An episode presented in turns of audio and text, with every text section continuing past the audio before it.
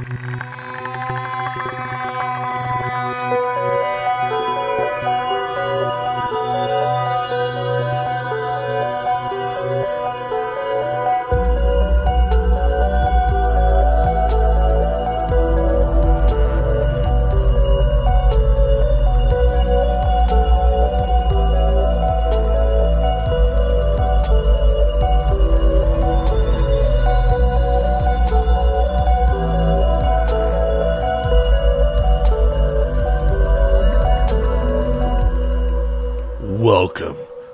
Campfire. Tales of the strange and unsettling. This show is created for adult audiences only. Our show notes include content warnings and other helpful information. We strongly recommend taking a moment to assess the situation before continuing. Let's begin. Welcome, campers, to Campfire Tales of the Strange and Unsettling presents the 2023 year in review. We're your hosts, I'm Ryan. and I'm Jordan. Ah, What it's a, been a year. what a mess of an intro there. Wow. But you know what? I'm going to leave it because it's the end, well, the beginning of a new year. So, end of a end of a previous year, intro to a new year. I don't know. It doesn't matter. It's been a hell of a year, It's- honestly. yes, it's been a very busy year. It's gone by incredibly fast. stupidly fast. And that's uh like it seems like just last month it was the summer. Now it's cold. It's true. Yeah, and it's about to be very cold. Ugh, I don't even want any of that. Real winter hasn't even begun. I don't want real winter. Yeah. Give me all the global warming. You know, I'll take the I'll take the very very mild winter. Yeah, I mean, it's basically been fall weather up until now. And I love it. I haven't complained about I mean, it the once. cold end of fall, but yeah. I um I was pretty annoyed the other day when I went outside and it was like 58 degrees. Shut your mouth. I went out with like gloves on. and I was like, what the fuck is happening out here? Why would you why did you walk out in gloves regardless? Well, I mean, you know it's I got not up like and snow I- on the ground. Well, I got I got up and was like half asleep. I woke my kids up for school, got them ready, all that. It was like a rushed morning where we woke up a little late, It must be and I didn't even check zero. the temperature. Well, it's fucking the end of December. You know what I mean? Like, I was I was Yeah. expecting it to be cold. So But how how cold was it the day before that? I mean, reasonable. It was like Yeah. the morning before it was like upper thirties, like Right. it's supposed to be in the morning. Yeah. And then I went Yeah, out which and it was fucking upper 50s at like 7 a.m. Yeah, people are out there in like t-shirts and shorts and So stupid. yeah. I don't know. I like I like the cold. I'm I'm ready for mean, I- January and February. I like the cool. I like I think I think a lot of it comes down to Indiana's so gloomy during the winter and it's not even beautiful gloomy. Like I love a nice dreary gloomy rainy day. yeah. But like, there's like this, this conversation I've had recently. There's like just no sunlight. So I mean, if, Yeah. maybe if there was, it would make the winter seem, you know, a lot more, at least aesthetically Nice. pleasing. Yeah, I mean we have that like grimy rust belt gloom. Right. You know what I yeah, mean? without like a doubt. this region, especially this part of Indiana, it's basically uh, we're alternating between this time of year we're alternating between barren fields and factories. Right. Yeah. Yep. That's so yeah, it's pretty gloomy. Yeah. Yeah. Beautiful sunsets though. I mean, yeah, that's We true. have those That's down. I Winter also- sunsets in Indiana are fucking something to behold. You're not wrong. You're not wrong. But I also would like to take a moment and just appreciate our listeners for bearing with us through the holiday season. Uh, we did take the last week off, uh, which we didn't do Yep. the prior last two years. Um, but we felt it was it was warranted and well deserved. You know, we had a lot Yeah. uh, a lot going on. We had a busy year, and you know, to take that last week off has been very, very, very nice. But with yeah, that it said, has. it's we're gonna come back refreshed and ready exactly. for this year. Absolutely. Yeah. I'm excited too. We're going to get into some weird shit this year. Like, we're going to go deep on some stuff. So, I- I'm really psyched about what's to come. I'm ready to get weird. Absolutely. And stay tuned for our OnlyFans pages. so weird. I feel like we So, talk about um, OnlyFans a lot, like we're promoting them at this point. it's true. It's Nah. true. Whatever. I wonder how many people have checked to see if we're actually on there. they don't know our names on there yet, though. That's the thing. Yeah. Only a glutton for punishment would look for that. Just saying. Anyhow, Um, so the big thing we're doing today is we're going to do a series of top five lists from 2023 right? So we're going to do our top five movies of the year top five albums of the year top five games of the year top five podcasts of the year and then our top five episodes of our show for the year right? Now that's not things that are necessarily released in 2023. It's things that we discovered in 2023, things that were new to us in 2023. right. Yeah. So it's important to note. Yeah, you might see some things on you might hear some things on the list. You're probably not going to see it.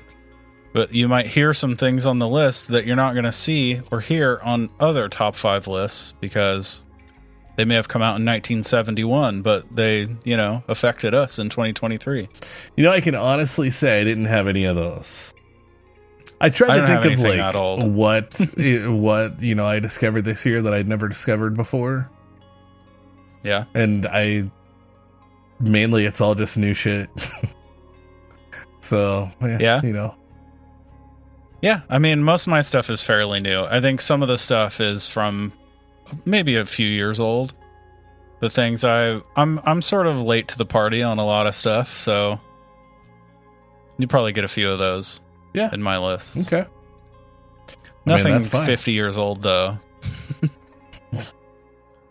I'm not going to be one of those weirdos that like just discovered like Glengarry Glen Ross for the first time in 2023. Right? Like Right. or just watched The Shining for the first time. None of that. I mean, I can't imagine being one of those. My wife is one of those. There's like, you know, like when you're young and you meet a girl and she has never experienced any of the things that you love, you know, and you like go through that that time period where you're like, oh, I got to show you that movie. I got to show you this band. Yeah. Yeah, my wife has been like that for 20 years. she's just like, nah, no thanks. You like what you like. It's fine. Yeah. She's one of those people that decided everything she loves when she was like by the time she was 20. And then just sticking with that. That's I mean that's pretty like I guess that's devotion to I, I don't Yeah, really know. maybe. It's- yeah. Yeah, it's like every 4 or 5 years a new band will like crack the shell and make Right. it in to her playlists. It's it's not very often. Okay. Yeah. The the last one that I'm proud of was Polyphia. She actually listens to lots of Polyphia now. I like get in her car and you know Yeah. It's it's weird because 'cause it their music does not go with anything else. She, yeah, and it's gorgeous all the time. I mean I'll I'll give you that. Yeah. Well, you want to get into these? What do you Um, want to do first? You know, I for sure do. What do you want to do first? Um yeah, let's just work our way down. I'll do top five movies. Okay. I guess we You can go start with your number five? but we'll go top five movies. Yeah. All right. Um, hmm. Mine are in no specific order. They're just Well, all in there lame. of like top five for what I've watched. Okay, let me. I'll, I'll put them in. I'll put them in order. Okay. All right, I actually have seven Damn it, Ryan. because a couple of them are like I, I couldn't. I couldn't decide what was better. So Okay. I'm gonna say my number five or number seven would be the new Mario Bros movie. Okay. It was fantastic, and it was awesome to see that come together as like proper animation from what we see from the games these days and everything. Um, of Right. course, it has nothing on the original live action movie, but was incredible, and I enjoyed every minute of it. I, I um, I'll be honest with you. I I put that on, and I fell asleep like 20 minutes in, and I never got a chance to go back to it. you need to do yourself a favor. Yeah, I'll finish it eventually. You should. Well, it made your top seven list, so I'm definitely gonna, I'm definitely gonna give it a shot now. Yeah, yeah, as you should. All right, what about you? Your top five? Yeah, yeah. My number five is one that really surprised me. So it's called Dungeons and Dragons: Honor Among Thieves. Okay. Huh. Okay. Yeah. So when I first heard about this movie, like I assumed it would just be dog shit, like so many D and D movies before. Yeah. Right. Like they're all terrible. Yeah. Um. But I was shocked by how good it actually was. Okay. Like it's basically just a great fantasy action movie with lots of little cool Easter eggs for like actual D and D nerds cool. scattered right. in. Right. It's like simple and fun. I I loved it and did not fall asleep. So worth a watch. Thumbs up. Yeah. I've I've seen it in passing, but I've always been like, this is probably gonna be dog shit. Yeah, that's what I assumed too. I yeah, but All right. I, I gave it a chance and I, I had a great time with it. All right, so I'm gonna move down my list, uh, move along with my list. Um, competing for the same spot at number, we're gonna call this five, would be Strays. It was stupidly funny. Okay. Um, I was laughing through the entire thing. Um, it's very much an adult movie, so don't let your children watch it unless you don't mind the language and dogs just literally having sex with everything. yeah. Um, but it, it was extremely funny and well worth well worth a watch, and also a fantastic cast. nice. Mhm. Yeah. I I've seen this one advertised a lot. I've never watched it. You should. I'm, I'm gonna have to actually watch really it funny. too. Yeah. Good.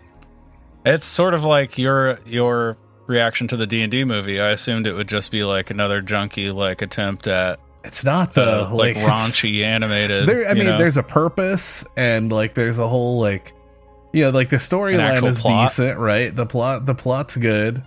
It's silly, Okay. but it's good, and so yeah, it's worth it. Nice. All right. So my number four spot goes to The Killer. It's uh Michael Fassbender. It's a David Fincher movie.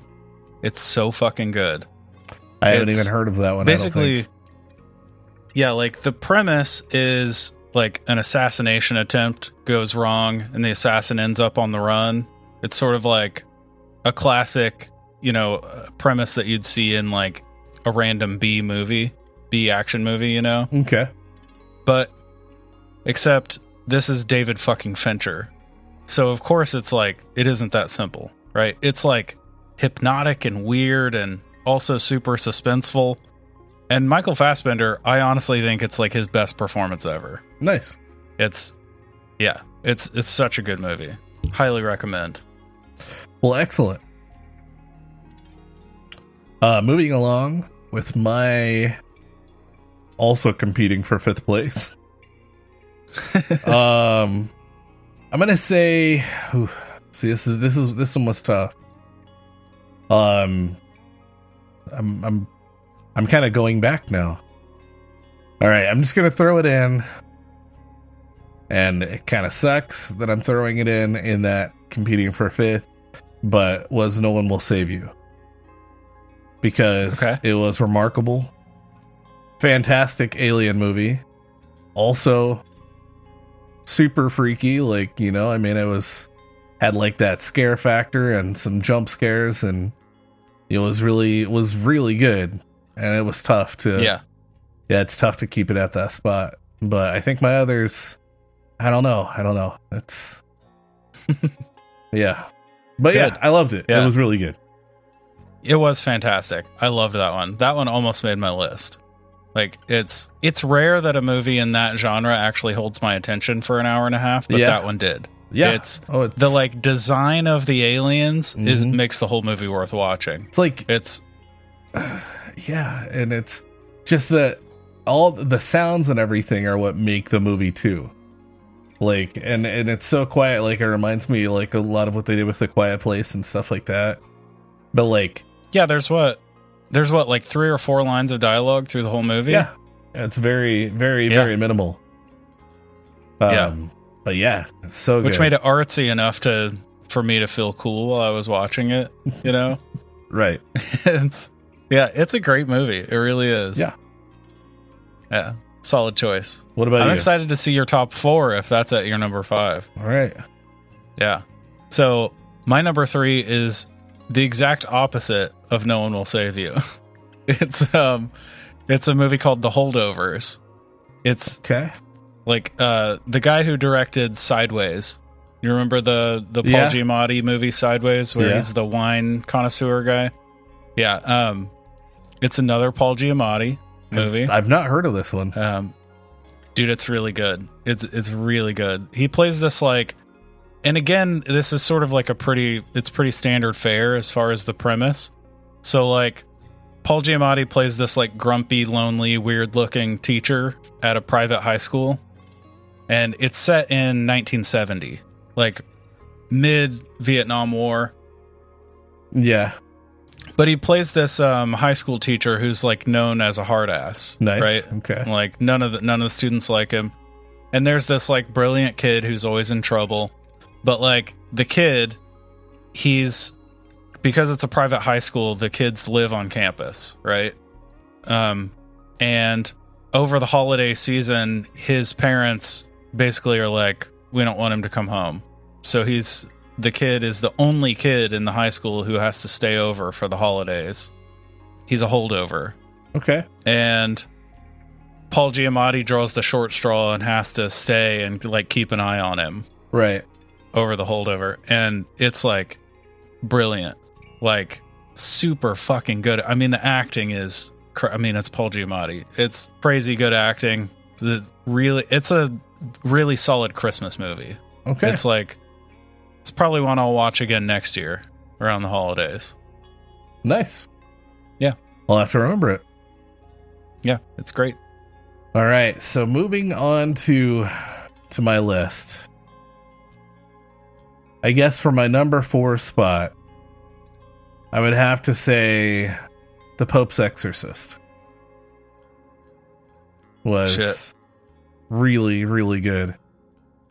Um yeah yeah, surprisingly good. And I I didn't think it was gonna be as good as it was, but like after that I I started immediately looking up all the books and stuff that the uh that um the the father I can't remember his name right now. Uh but that he wrote during his time doing exorcisms and stuff like that and he has a lot of them. A lot, a lot of them are Yeah. out that like I really want to uh I really want to go over some of them when we actually get to some more some more like exorcist exorcism cases and uh things like that Yeah. which because i mean there's some crazy crazy shit that he uh that he saw and talks about and so but yeah that one stood out to me scary um if you believe in demonic possession yes Okay. Cool. Yeah. I like it. I know I recently found a podcast. I haven't listened to it, but I, I recently found, actually read an article about the podcast or that mentioned it, that there's a podcast that is basically breaking down all of his books. Like that's That the would whole be- podcast. i mean i'm not surprised going Like, over case by case. yeah Yeah. there's a there's a lot of them Yeah. That's that's cool. So I'm at number two. Okay. You want me to go? My second favorite movie ahead? of the year. All right, go ahead. Go ahead. Yeah, we could do that. We could do that. I'll, I'll do another. I'll do You could another do- before you get to your Yeah. two. All right. yeah. so let's hear your three. my third is going to be uh, The Exorcist Believer, the new Exorcist movie. I haven't even heard of that. Really? Yeah. It's Is it, it like just came The out this Exorcist year. colon believer? yeah. Um, Okay. and it gotcha. takes place after the the original movies uh, with uh, Linda Yeah. Blair, and the mom uh, the mom is actually in this movie and makes a makes a short cameo, um, which I don't want to give anything away about her parts, but they're awesome. Uh, but it's actually ta- it's about these two girls that they're they end up going out into the woods and disappear for several days and are found uh, found several days later and think that they were just out for like an hour. Um, and of course they become possessed. Yeah. So yeah, and they're possessed Nice. together, like they're tied to each other. I think I which have seen- which is really cool. I think I have seen ads for it. And the girls look pretty fucked up, yeah, right? It's uh, Like in I think the it's actually on yeah. Peacock right now, Yeah. so Yeah, you should check I'm- it out. I'll check that out. Mhm. So Absolutely. So that brings me to three, two.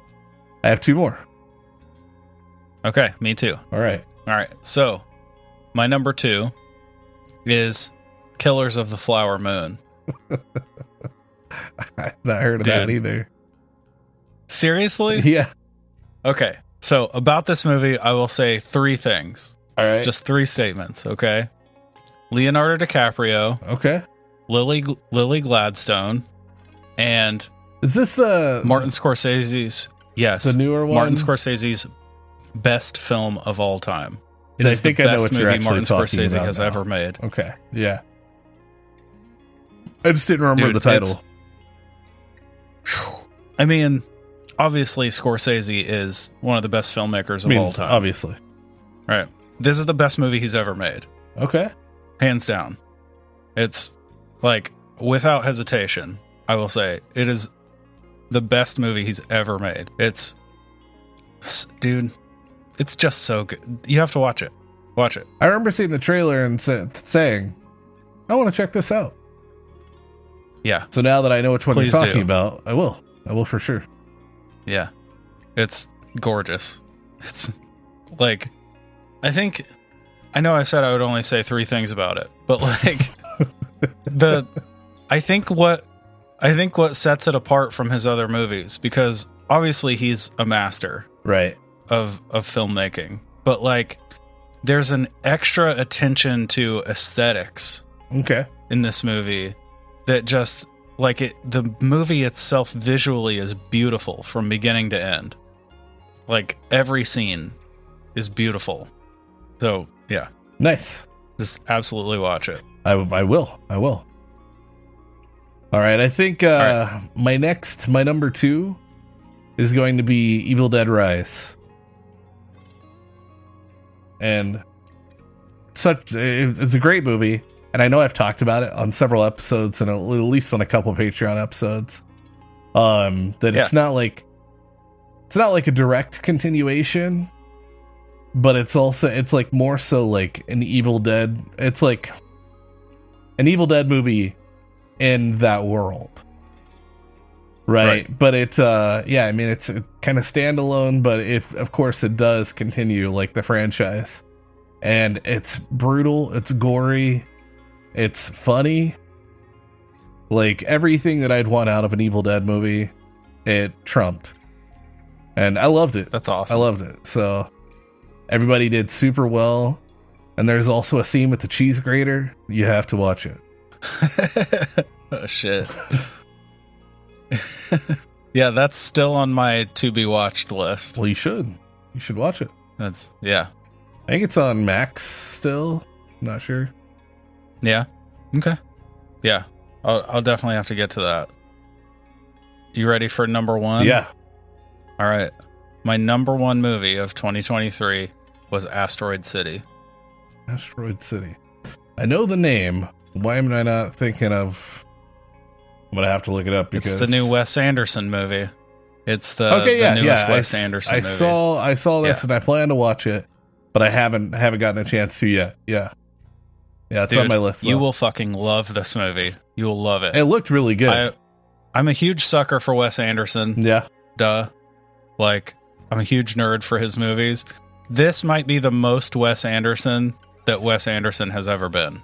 Like, it is he the has a very most unique quintessential style, Wes Anderson movie. right? Yeah, absolutely. And again, it's aesthetic. Right, Like yeah. he has that that aesthetic for, with all of his movies.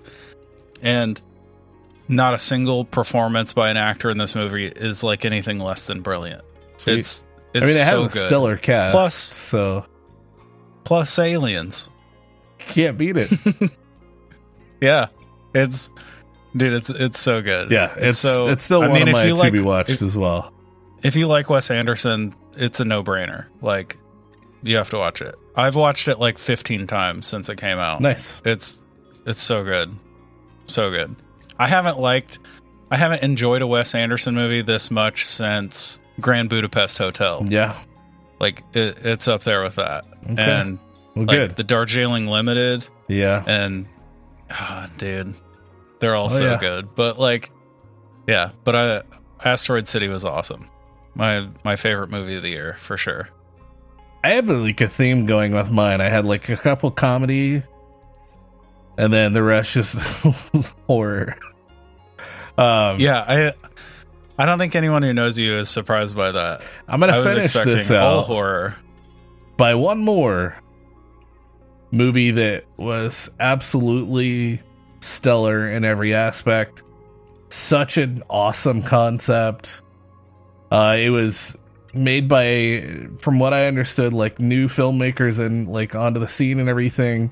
Um, as like, I mean, they it instantly was huge, and bought out uh, by a big film company and everything, uh, which is the Australian horror movie Talk to Me.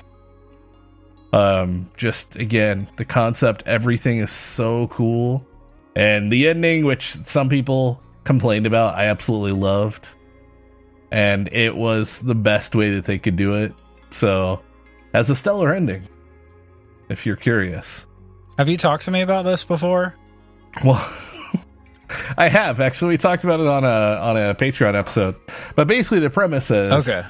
um, there's this like viral thing going around of uh, the there's like this like like sculpted hand basically like that's reaching out like Okay, yep. whatever and people can hold it and they say talk to me and they're instantly like in this like uh they're i can't like it's basically like a high that they get off of it but they see like Right. they're able to see like the dead and they're you know they always see like someone in the room with them um and they can only hold Yeah. it for so long otherwise it like consumes them and so Okay. and, and it just becomes this thing that everybody goes and like they you know like they'll go to the parties and stuff to watch people do it and it's it's all over like tiktok and all this other shit um but like Right. such such a cool concept that it's just that but it's enough that Nice. like they were able to make like this brilliant movie out of and it's number one for me and i i i've talked about it again i've talked about it a few times and that's how much like it Yeah. really stood out to me it was just so good That's awesome. but i don't want to I- give too I much remember away talking without about it. yeah Okay. so that's my Solid list. it's my top five plus some Yeah. It was a good it was a good year for movies. it was actually Yeah. And I mean, and of course, I watched a lot of. I, I watch a lot of. I watch a lot of movies. I'm always looking for something to watch, so it's kind of hard for me to come up with that list, and that's why I had the extras. Yeah. Um, just That's I'm always looking for something new to watch. You know, so Totally fair. Totally fair. I I was glad that we decided not to do top 5 TV shows because I probably would have had the same struggle yeah, you had with movies. that one. Uh, I mean, I could I could probably list off top five that would like. Then I'd be like, oh yes, plus this uh, and that one, and also this one. Yeah. yeah. It would be way too Yep. difficult to do a top five. Yep. Same. So what category are we going to next? Let's uh do games. okay. You want to go first? You want to start her? Sure. All Sure. right. So my uh my number 5 is actually it's sort of a weird choice, but because it's not tech yeah, it is. Okay, so number 5 is the new modes that they added to Fortnite this year. Have you have you heard about this? I have, and I've only watched my niece play it. I've I the first and last time I played Fortnite was years ago before it was overtaken by like twelve year olds. And I've never Yeah. played it since just because of that. But I've had I've had a lot of people actually tell me how good it is now. Um, I just Yeah. I haven't I haven't I haven't even tried to go back to it. my uh my wife and my kids all play a lot, so the controller gets passed around the living room. It's one of those games. Um, Yeah. But they added because obviously it's Fortnite. In in case you don't know, Fortnite is like a battle royale game where you're basically dropped on a map with you know 99 other players and you try to be the last one standing, right? As the area becomes smaller and smaller that you can survive Yeah. in. Yeah. But this year they added a racing game. Like this is all within the game. Huh, There's I a racing mode. Okay. Yeah. They added a Legos sandbox. It's like an actual co- collab with Lego. Nice. It's like a, I a play it whole just for the Lego. sandbox. Right. And they added a game like Guitar Hero to it because a big part of Fortnite is also music. What are they trying to do with this game? Exactly. it's like this crazy expansion. And I think, and I might be wrong, but I think it might be the smartest move that I've seen made by a game in a very long Huh. time. Like, Like, it's gonna be like Roblox. because Roblox is one of those that like there's so many like sub games that people Game make modes. using right using it, and so Yeah. yeah.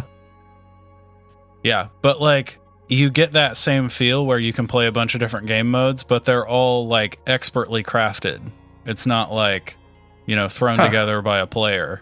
right on. It's, and they're all so good. All the, all the modes are fun. Okay, Like, all of them. well maybe so you'll now have to like Fortnite has become like four different games. I'll have in one, you know? bite the bullet and try it out sometime. That's fun. Okay, It's a lot of fun. well, cool. I'm into it. All my other choices for my list are cooler than this one. I'll just say. All right, all right. yeah. Well, let's see. I'll uh, move on to mine. So I'd say my fifth place is going to be Greyhill Incident, um, which is it's a survival horror game that's based on an uh, an alien invasion, and it's really cool because you uh, you basically uh, and on a farm that you live on live on with uh, your crazy uh, what is his bro? I can't even remember. It's been a while since I've played it at this point. Uh, but regardless, you're trying to survive during this alien invasion, one through three, as they're basically trying to scoop everybody up. And it's like graphic wise, it's it's actually really pretty because it's like very dark. The aliens look awesome, um, and it's also a really I don't know. You don't get too many alien based like alien games these days, where it's based That's on true. like an abduction Yeah. and this yeah it's it's definitely worth playing for sure and i think it's uh i don't think it's i think it's pretty cheap on steam or i think you can get it on other platforms too i think it's on like xbox and playstation 5 and stuff as well but yeah yeah, it, for sounds sure. super cool. Nice. My um my number four spot goes to Dredge. oh yeah okay you heard of Mhm. this? Yeah. Yeah. So like visually I love it because it's you know like when you see a AAA game disguised as an indie game yeah visually, Mhm. you know? Like you know exactly what I'm saying. It it sort of looks like that cuz it looks like an indie game, but it's it's a little prettier. You know what I mean? Like it's a little cleaner than you expect. Right. that's awesome no i haven't i haven't played it i haven't played it yet it's it's really good. So basically, like in the game, by day it's like a super cozy little fishing game. Like you troll around in your Right. boat and you're catching fish and you're salvaging stuff to sell in little shops or to traveling merchants, and it's just it's like a nice little cozy game. But then by night it turns into this like super trippy Lovecraftian madness. yeah So then at night when you're out, there are like sea monsters and ghost ships and spirits and time slips and weird like psychedelic bubbles that you go through. And yeah, it's it's so much fun. nice It's cool. Yeah, I mean, I I remember checking it out and the graphics. Uh, like, I really like that art style. So yeah, I was into same. it, but I, I just haven't tried it out yet. Yeah, it's a lot of fun. Highly recommend. Let's see. My number four, because I I again as we started, I didn't have these in actual. You know, Yeah. I didn't have these numbered, so I'm I'm deciding on the fly here. I would say Probably the Resident Evil 4 remake. Okay. It was Good choice. It was so good. Um, they, I mean, honestly, I wasn't a big fan of the original Resident Evil 4, and a lot of people like got into the franchise during that point, and so it was like the best one they ever played because they hadn't played one through three. Um, Yeah. but so I, I, I played it, and I was like, oh, you know, it's it's it's whatever. Like, it wasn't Resident Evil for me because they went a different way with it than they had the original game. Yeah. But with the remake, I loved it. It was actually really, really well done. I mean, it was it was a lot more polished, of course, and the story I actually enjoyed. Finally, like it made more sense. I think it's because I wasn't thinking where are all the zombies. Um, Yeah. you know, and because I knew what to expect at this point. um, and I've played every Yeah. every other one at this point, so I know you know I know the direction everything is went. Um, but yeah, it fantastic remake, and especially for modern, uh, you know, modern consoles and modern, uh, Yeah. whatever tier of graphics and everything. It's uh, yeah, well worth it if you haven't played it. Yeah. It's I think Resident Evil 4 is one of those games that a lot of people have a ton of nostalgia for because like you said, it was when the series really took off, so it was the first game a lot of people played. Right, and a lot of series. a lot of like people, a lot of you know newer gamers ish, whatever. I don't know how whatever uh, weren't Yeah. old enough when one, two, and Nemesis or three it all came out, so didn't really get to experience you know what it was like playing those. Yeah. For sure. It's like when a band you've loved from their first EP has like their fourth album is when they blew up. So now that's the one that people talk about being the best, you know? Yeah, Always associated with music. always. Number three. So um yeah, my number 3 is Lies of P. Yeah. Okay. Yeah. I've seen a little bit about that game, but I've not invested enough time to really like actually look into it. Yeah, it it's weird.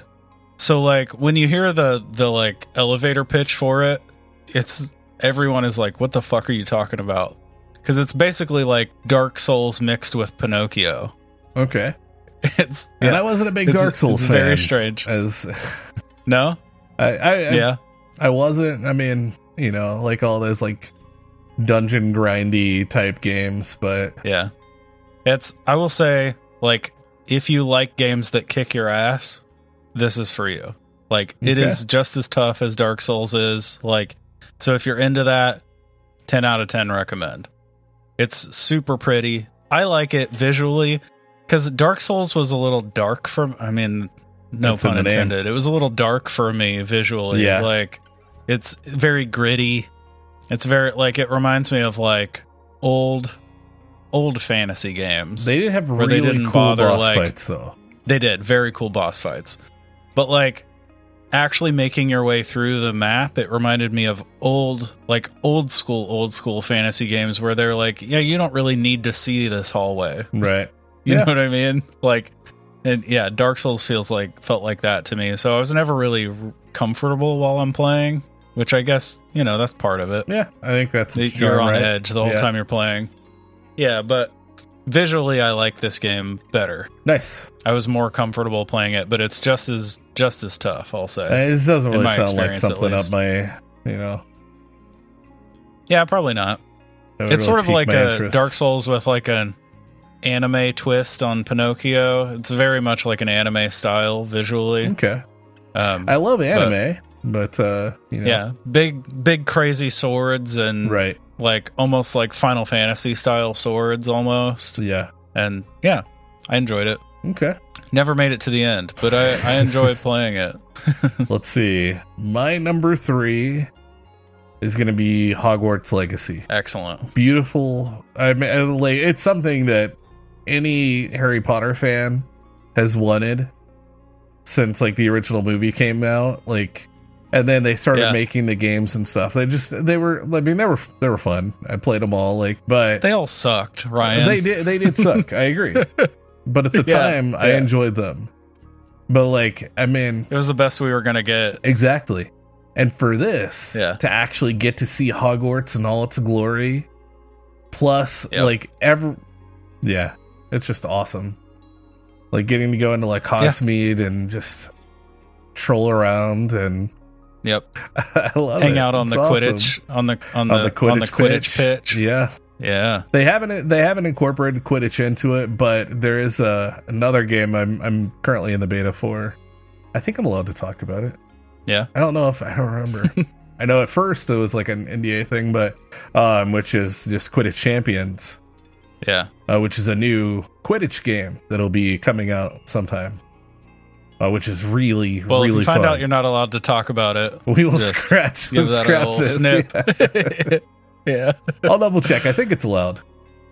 Um, but That's that's, cool, coming. I- that's coming eventually. I, I really I really enjoyed that game too. It, it was a lot of fun. yeah, For sure. so good, and just everything about it is beautiful, and just the story is great. And I mean, I I've been watching some possible leaks slash spoilers, maybe about the upcoming maybe Hogwarts Legacy two or a new game like horror game in the franchise. Um, I don't know. Ooh, okay.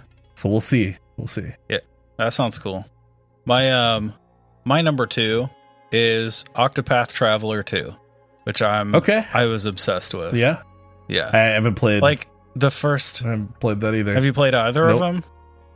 but I know I know okay, what they so are. the first Yeah. one, yeah, the first one I loved, but it had some problems. Let's say, like the level design was super repetitive. It had like narratives that got boring and sort of also repetitive, and some of the characterizations were like awkward and weird. I think it was like a localization issue, you know, but like.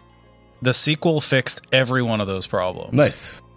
So like it's still it still sort of hits all the notes that people that love classic JRPGs, Right. you know, Yeah. the, all the notes that they're looking for. But it's like it's constantly challenging your expectations. Just also. another the stories traditional mix Final up, Fantasy like, game. That's what all those it, games lo- remind it looks me of. that way. Yeah, yeah. I mean, visually, it definitely is. And you're still like you're collecting eight party members. You're going through each of their storylines until Right. they all come together. Right? It's the standard setup. But in this one, because in the first one you would go through a storyline, and then you'd feel like when you go through the next person's, like this is very similar. Yeah. You know what I mean? Like the process for each of them was there were maybe like three or four different character types and all of them had the had very similar storylines. But this one every character has very unique storyline that's not like any others and it's it always keeps you on your toes. It's super fun. Nice. That's awesome. So I sa- I sank probably like 150 hours into that game this year. So, yeah. Nice. That's why it's number two. Yeah. My number two would have to be Spider-Man Two, the the new one. Yeah. Um, visually beautiful. I loved the first one and the Miles Morales one, and this one takes place shortly after, and has both Peter Parker and Miles Morales in it. And like I, I haven't I haven't finished it yet, so I I can't say how the ending is. Um, but I it's been been just as good, if not better, than both uh the first and Miles was. So yeah, Yeah. I mean I'll, I'll leave it at that I- because again I've I've not I've not gotten all the way through yet. But it's been I- probably one of the I best feel- games I played this year. I feel like much like the Harry Potter game you mentioned, this this new generation of Spider-Man games is like what we wanted when we were kids. oh, without a doubt, dude. You know what I mean? Yes. Like yeah. Cuz we had so many Spider-Man video games growing up and most of them were terrible. Yeah. Like other than Maximum Carnage, there was not a single good Spider-Man game released before this. and like the story like the storylines are just like the plot everything is great like the combat is a lot of fun and just everything about it is so good like i mean it's And like navigating the map is a blast. yeah Like yeah It's that's the that was the big problem It's with the. Spider-Man games when we were kids. Is like you didn't the like there wasn't There was- like that they open world figure out concept how to- right that you get Yeah. from the newer ones and and and also they never figured out the mechanic of the like swinging, the web swinging to make it fun. Oh, you know what I mean? Like it was always so hard in those old Spider-Man games that it wasn't fun. You know like if I I'm bored, I'm just flying around the town. yeah, just swinging, swinging around. around the town. Exactly. Yeah. That's right. Yeah. Excellent choice. Number one for you? All right. My number one game this year is Coral Island. Coral Island. It's- I know that one too. Why can't I think of? Yeah. I'm gonna have to look it up like, 'cause I know I I'll know it as soon as I Yeah. see the cover. It is all the best parts of Stardew Oh, yeah. Valley and Animal Crossing, but bigger. Like more to do, more people, Okay. more detailed courting with all the, you know, all the like romance options. Like it's super, dude. It's like I haven't played Stardew since it came out, which is Well, something. have you ever played Palia? Palia is a new one, Yeah. and it's like Yeah. it's it's huge right now. I played it. I played it as it was in beta. I haven't played since at this point. I might still be Yeah. on development. I'm not sure. Uh, but uh, yeah, it, it's it's one of those very much you know much like those those types like life sim games and stuff like that. Yeah. Cozy. Yeah, very cozy. Uh, yeah, yeah, yeah. I've I've seen a lot about Palia. I haven't actually played it. but it's like quote Um, unquote, and, and it's not an MMO, but it's like there's multiplayer, so you you can walk around and like see other Right. players and stuff, and you have housing Yeah. and all that. Yeah, See, I think what really got me with Coral Island is the mechanics are so similar to Stardew. Like they managed to upgrade it visually, I mean, yeah, it's not like Without- the pixel pixel graphics or anything like that, right? hmm They managed to upgrade it without changing all the mechanics of the game. Yeah, You know what I mean? Yeah, like the farming is still easy. It's like there um my wife for a while was playing a game that was it was like Stardew, but the mechanics were much less precise. Right? So like the farming was kind of a pain in the ass cuz it was always hard to like figure out exactly where you were going to hit on the uh, ground yeah, yeah. you know like those. what you were grabbing yeah um my time in Portia that's what it's called Ah, yep.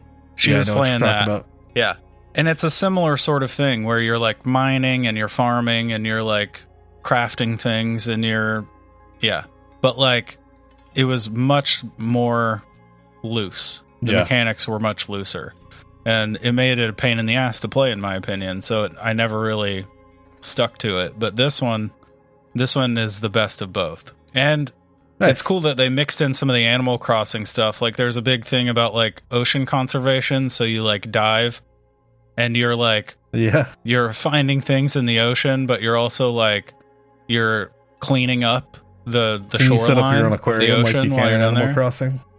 yes. Yep. That's it's my yeah favorite. it's Just yeah. taking all the shit you It's find excellent, out. though. and- yeah, yeah museum. as much as like i said i've same yeah. difference. Yeah, there's a museum where you donate where you donate fish that you've caught and like uh, butterflies Nice. that you've caught in the net and all that.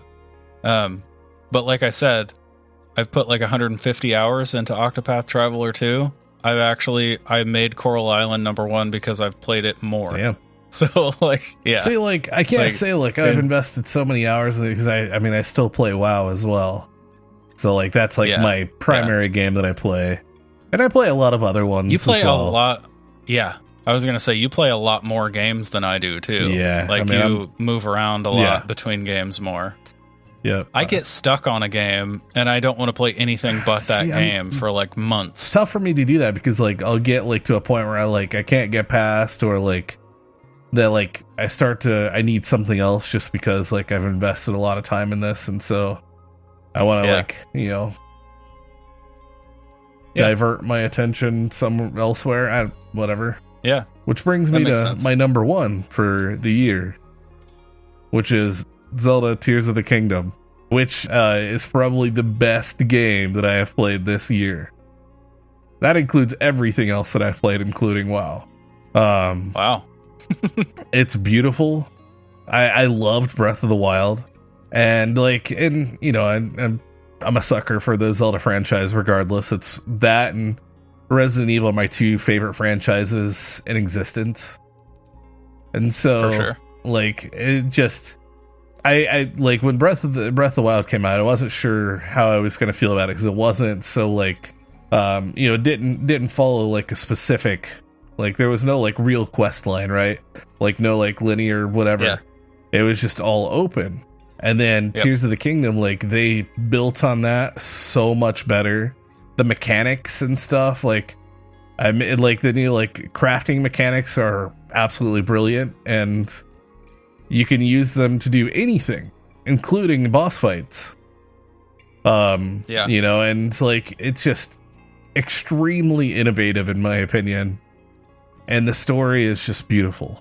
So, yeah, it doesn't get any better. I don't know how they're gonna how they're gonna top it. I imagine they will. Oh, I'm sure they they will Somehow. But yeah, I don't know Yeah. how because it's like everything that like you know there were gripes about Breath of the Wild as as big and as loved as the game was. Of course, there's always be gripes about anything. But like all of those, in my opinion, Yeah. were resolved in Tears of the Kingdom, like a thousand percent.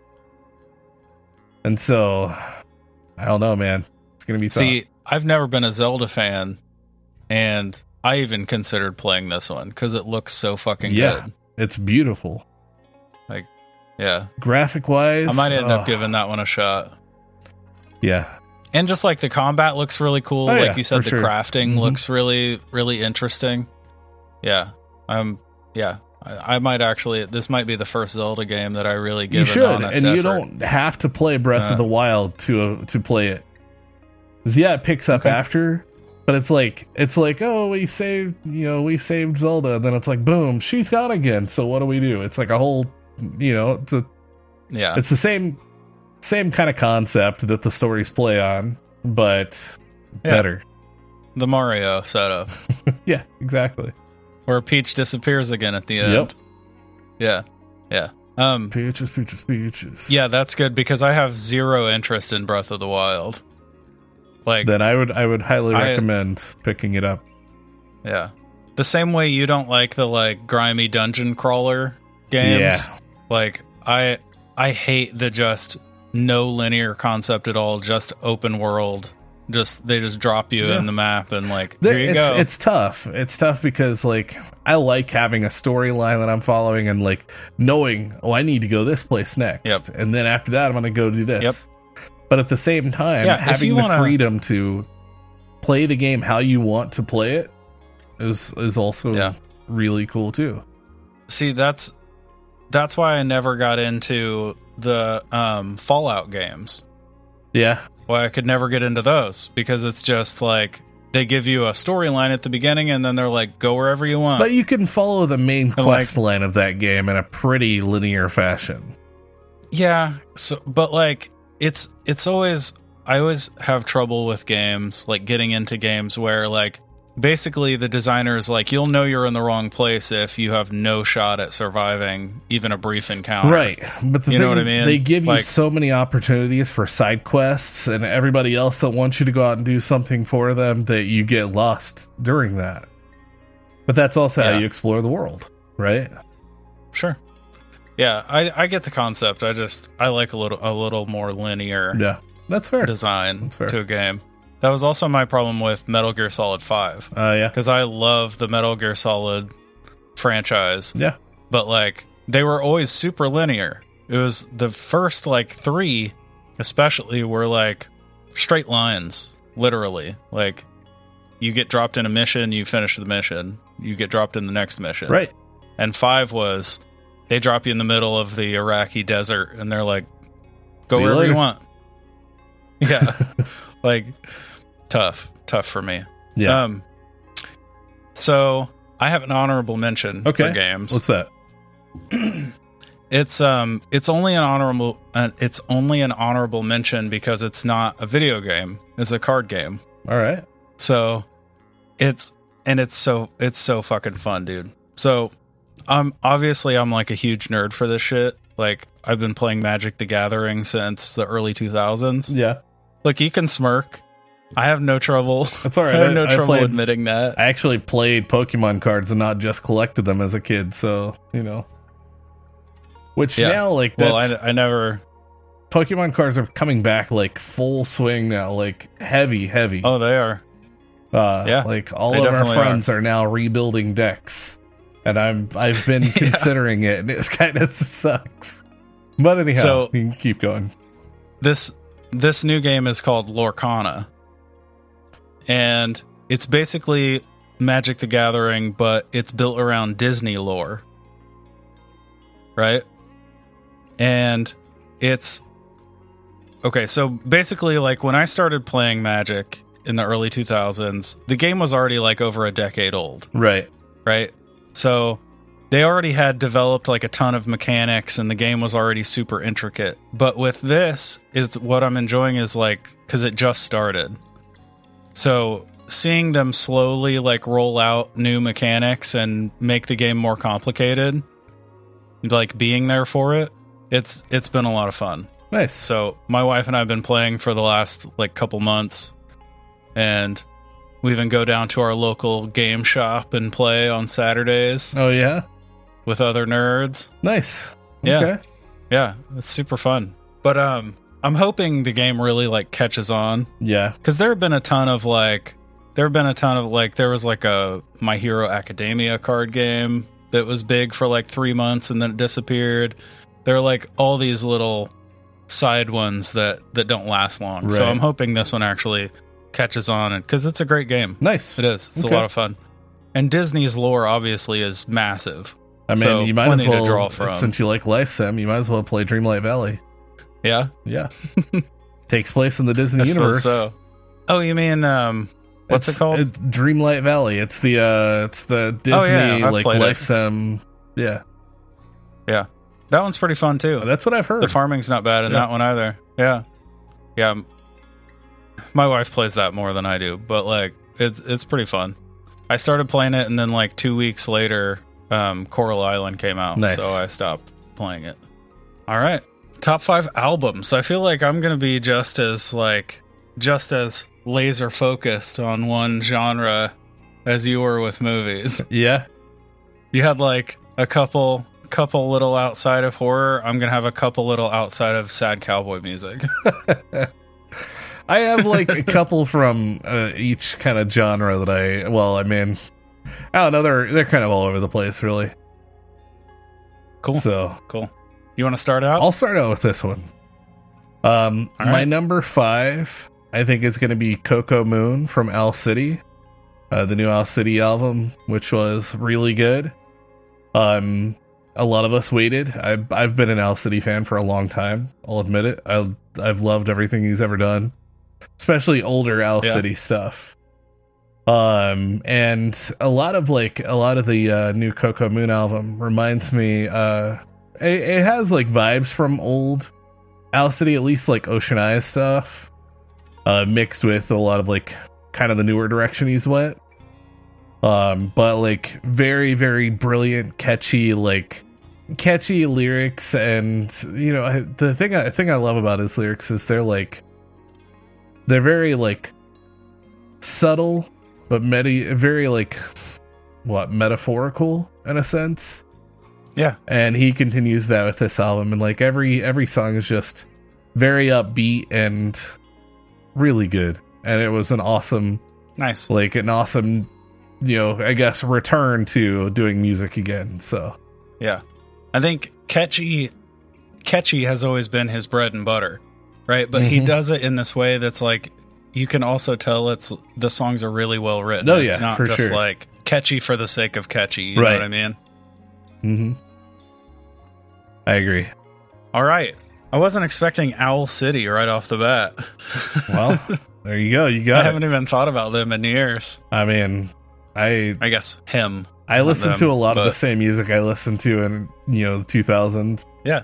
All right. My uh my number 5 is which blows me away that this is number 5. It's been a great year for music. So, it's like an album I was waiting on all year and it ended up number 5, which is super cool. And that's uh Tyler Childers, Rustin' in the Rain. nice nice This this album is so it's like it's so different from the stuff he's done before. yeah It's like it's it almost feels like an ode to like Elvis. Huh. Which is I can get it's behind that. super interesting. Yeah.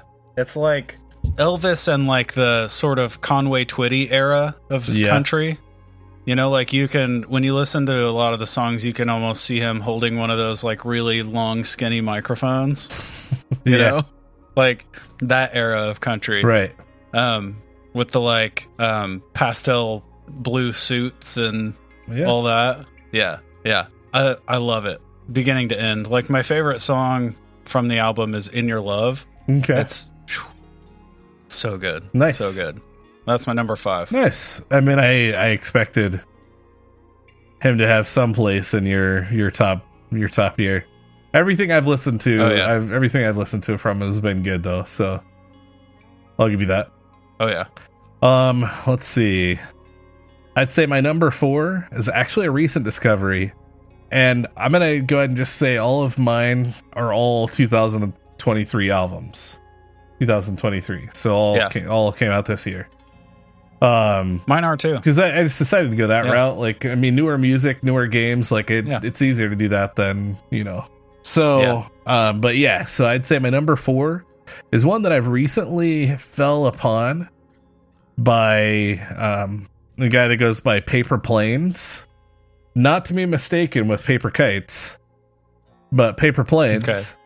And it's like, it's very folky. Like, he writes a lot of more like a lot of music that just doesn't have any vocals. Might have some like humming and like some oohs, like whatever in it. But a lot of it's like Yeah, you would you would hear it in like a soundtrack, uh, the background of a movie or a TV show. Um, but the Nice. he recently came out with an EP this year called Losing Streak, and it's absolutely beautiful. It's not just all all instrumental. It's uh like it's all vo- like vocal stuff. The lyrics are super heartfelt, just really really good. Um, there's some like a lot of like falsetto mixed with like his like kind of lighter, airy, breathy, lower like lower vocals that just mesh so so good. And I can't get enough of it. It's like a four song EP, but just absolutely incredible. yeah, nice. Yeah. I'm my uh my number four is Colter Wall, Little Songs. Okay. It's super fucking good. The song Standing Here is I mean, if you know Colter Wall, you like you know. That like super low baritone Mm. and it's like blues driven country, but it's like stripped down. Yeah. It's dude, it's so it's so good. Again, it's a it's a short, it's an EP, Right. but it's brilliant. So good. I've listened to it so many times. Nice.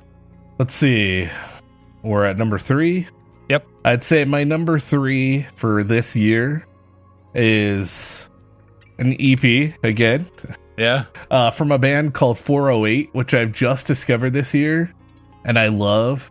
I found them from TikTok. They they were doing silly TikTok videos where like they would all like grab their instruments like unplugged and everything and just start playing to like their their song that was playing you know in the background or whatever. Um but like Yeah. diving into them. They're absolutely brilliant and uh, very, very, very pop punk.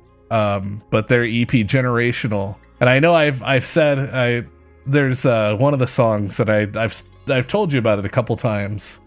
Um, like it, it, I told you about the the their TikTok video where like they walk up to this guy's mom and it's uh he's like what's your name or something? She's like oh my name's summer. And the song's like i got a crush on summer. And then it's like just talking about yeah, Yeah. uh but like so Nice. good and just really stupidly catchy. I mean you can't listen to that ep or any other music without like instantly being able to sing along at least the chorus. Um Yeah. yeah really really good. Again they're called 408 That's what makes good pop punk, right? yeah i mean they're they're really gotta be good catchy really good pop punk yeah Nice. So my number three is my one uh not country all right album on the list. which is And it's actually a band led by a friend of ours, David Chastain. oh okay yeah And that's uh Shipwreck Carpathos. Shipwreck Carpathos. Carpathos. That's it. Carpathos. Carpathos. yeah. Shipwreck Carpathos. yeah. Um, the album is called Being Human. And this made my list because I it's just always on in the background since it came out. Like I'm obviously like these guys, like I said, David Chastain, the their band leader, chief songwriter. He's an old friend of ours. Yeah. He's actually been on for a fireside chat. Um, I think almost two years ago now. Yeah, it was one of our He came one of our first ones. Yeah, he came on to tell stories of when he was a The camp Shadow- counselor, telling ghost stories. Shadow, uh, it was a Shadow People one. Yeah, yeah. Um, and this band sort of started out as like an instrumental post rock band, like Saxon Shore and Explosions in the Sky, but like they've become so much more than that. Like this new album is it's like a full blown concept Yeah, with like gorgeous art and storyboarding and shit to go along with it. Like it's amazing. And Yeah. also, we've been waiting like six fucking years for this album to come out. musical. I mean, they're Literally like six years. they're they're very they're very very good. I mean, like it's it's all structure wise very well put together. Yeah, really Oh, good yeah. stuff. Yeah. They they really took their time with it. You can tell. Like the early stuff was was obviously stuff that David had written over the first like 20 years of his life, Right.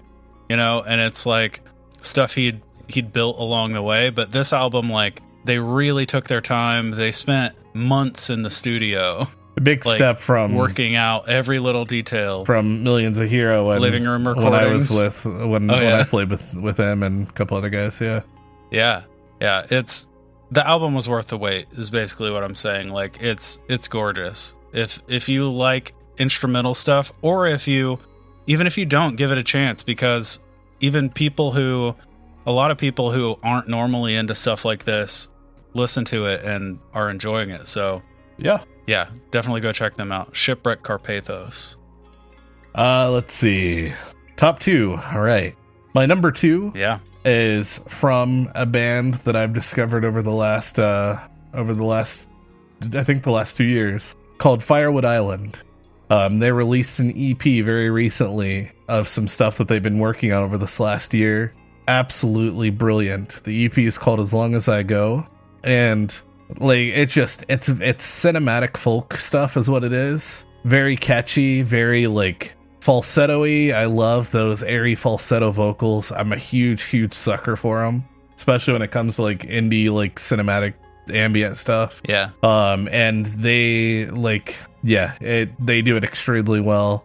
Um, it was just him and his him and his uh, now wife uh, kind of doing stuff, and now they're they're also doing full band stuff, which is which is really cool to like see a lot of the songs now as full band instead of more like I mean, it was also really cool to watch some of the videos as they were first making it because she would basically hold like a MIDI controller and do like the different like whether they would be like kicks or different beats and stuff like that throughout the you know?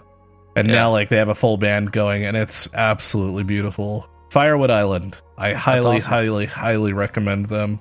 I can't recommend them enough honestly beautiful beautiful Excellent. beautiful stuff So many beautifuls. Um, what is it in the end of the the the the outro that we have where you're talking about um reverence like some i can't remember Yeah. exactly how you say it but yeah Fantastic, fantastic, fantastic stuff. something like that yeah Yeah. Um, my number two, back to sad cowboy music, is Nolan Taylor's EP, Life and Love. It's like this dude is brand new. okay This is his first like real, real album. Came out this year. And he's had a fucking banner year. Like it's been awesome watching him blow up. Like he he did a he did a video. A lot of these guys are getting discovered because they're having videos go viral like Yeah. of them just playing with their guitars in a backyard somewhere. I, And, I like, love he I was love much that like shit, that. yeah Yeah. Um, but he went from that in probably March. I think his video blew up, and last month he played on stage at the Grand Ole Opry. that's stupid i like Yeah. i Isn't that fucking crazy? Yeah. like just all Yeah. the years of playing music and thinking like imagine if something ever took off and but you know like how cool Right. that would be and you have like these guys out here that are as old as we are and getting Yep. into it and it's like I, I i don't know it seems like it's it's obviously not easy But like right Yeah. now, it seems like it's just picking up, and I think it's because of things like TikTok and shit like that that like Yeah. is so readily available to everyone who's more than a year old and can use a cell phone or tablet or whatever else. it's true. Um, or I mean, you know, people are giving them to their newborns and whatever. It's still regardless. Uh, it just, I mean, everything is um, at your fingertips all the time, everywhere you go, 100% of the time now. Like, it's just, Yep. it's awesome. yeah, it's it's a totally different it's a totally different landscape for for musicians now than Right. it was when we were Yeah. really really grinding at it. Yeah.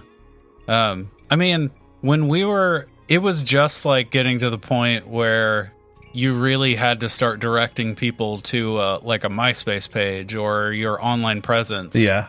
when we were toward the end of high school. Right. Right. But I mean, we were still That, back like- then handing out flyers, like going Yeah. everywhere we could to like hand out flyers. flyers for shows. Yeah. Yep. Handing out like our EPs Yep. and physical CDs. But Yeah. Yeah, so it's very different now. Very different. But it's it's been really cool to see a lot of people have blown up this year in this genre Mhm. specifically. Like but it's been awesome to see him.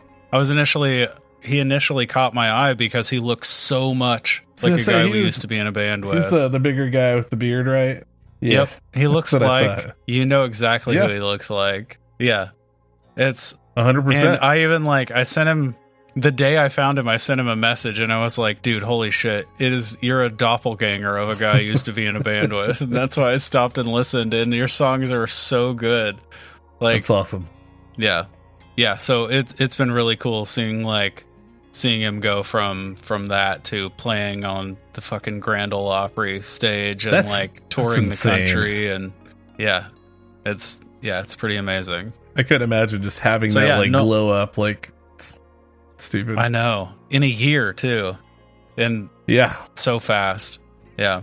So again, Nolan Taylor, Life and Love. Nice. Go check it out. All right, moving on to my number one spot is uh, the newest album from Knuckle Puck, uh, which is "Losing What We Love," and I've been a Knuckle Puck fan for a long time. Again, pop punk. Um, I Yeah. mean, you know, I pop punk is probably one of my absolute favorite genres of anything. If you've known me for very long, I used to be a you know stupid little punk rock kid that was you know very very naive when it came to my music and very specific about my music as well. So I came a lot a Sure. long ways over the years. Um, but still at my roots, I mean punk stuff and pop punk I love just as well.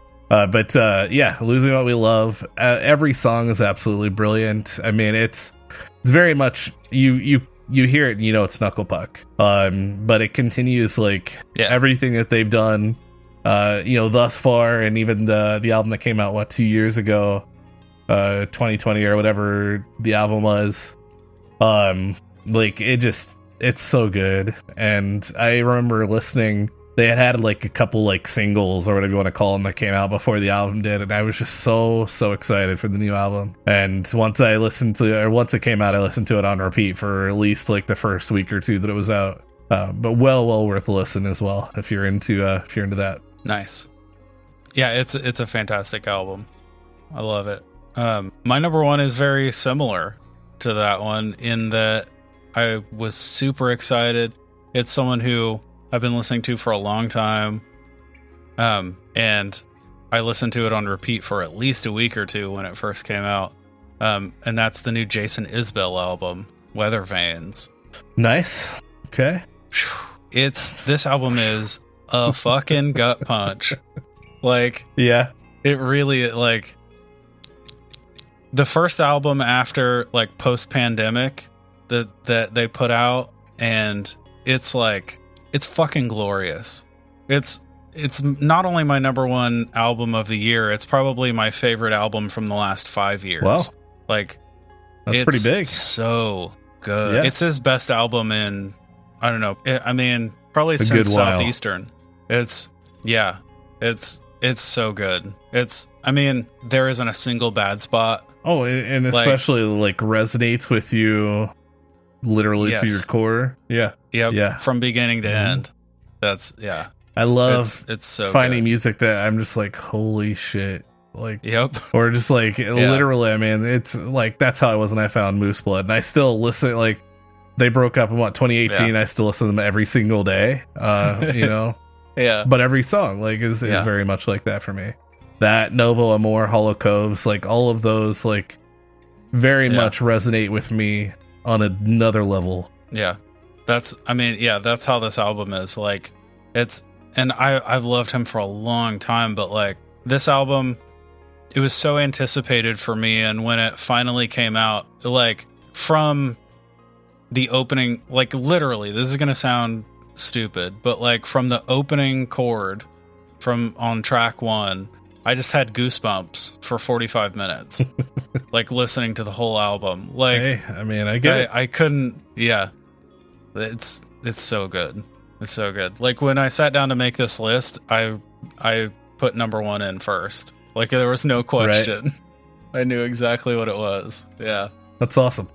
Yeah, I I don't know. There's and it's I mean I, I know you understand it, but it's like music. It's one of Yeah. those things that being as, as big a part of your life as I know it's been for mine and for yours as well.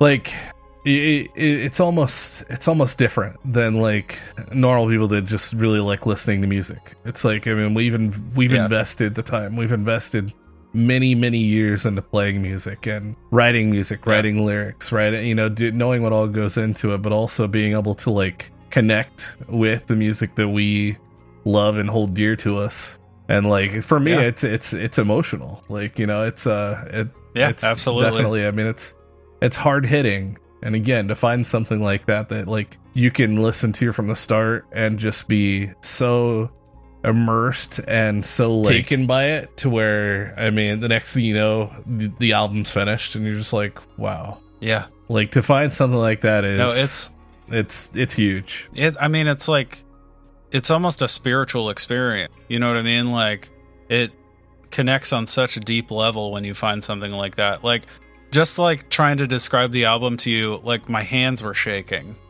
you know what i mean yeah no, like, i get it i get it because i'm just yeah it's yeah it's a lot it's not i'll say it's not like talking about my favorite video game. right no year. same and i mean i it's not the same thing you know and i i Yeah. love gaming you know so but it's not Yeah. it's not as big a part of like i could easily stop No. stop gaming as long as i had music and i could play Yeah. music for the rest of my life and still be happy Yep. so yeah same well with that said All right. let's uh, let's keep moving along here we're already Yeah. uh an hour and a half into this episode yeah um let's Where are we at? let's see podcasts Yep.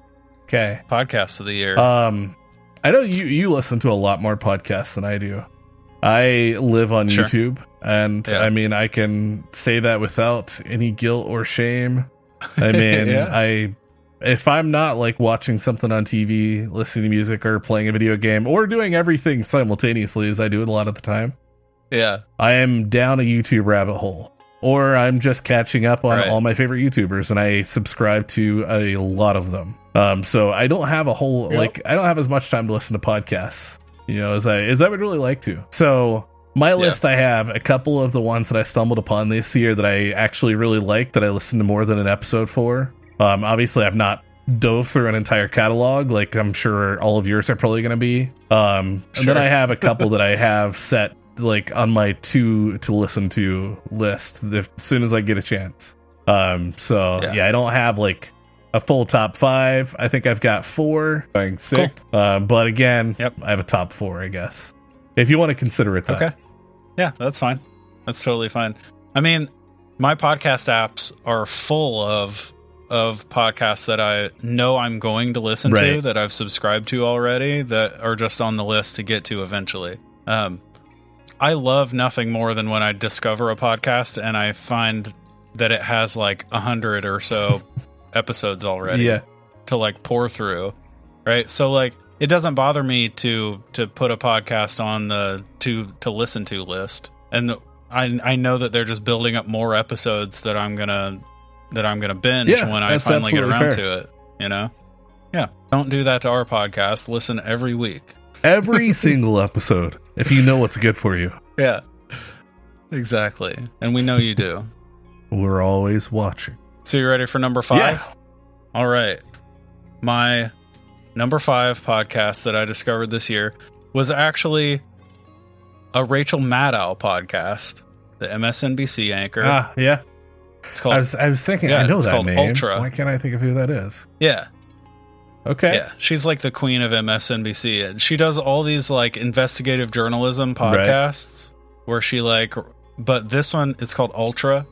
It's really, really fucking good. So like the storytelling in it is top notch. Nice. like i think it's like 15 episodes tells the whole story um each episode is like an 45 minutes to an hour and 15 um but it's it's it tells the story of the far right extremists infiltrating the government in the 30s and 40s Huh, so like that's cool. but it's like all this like political intrigue and like dude it's the story is so it's one of those that you you just don't stop like you play episode one and you just have to keep letting it go yeah.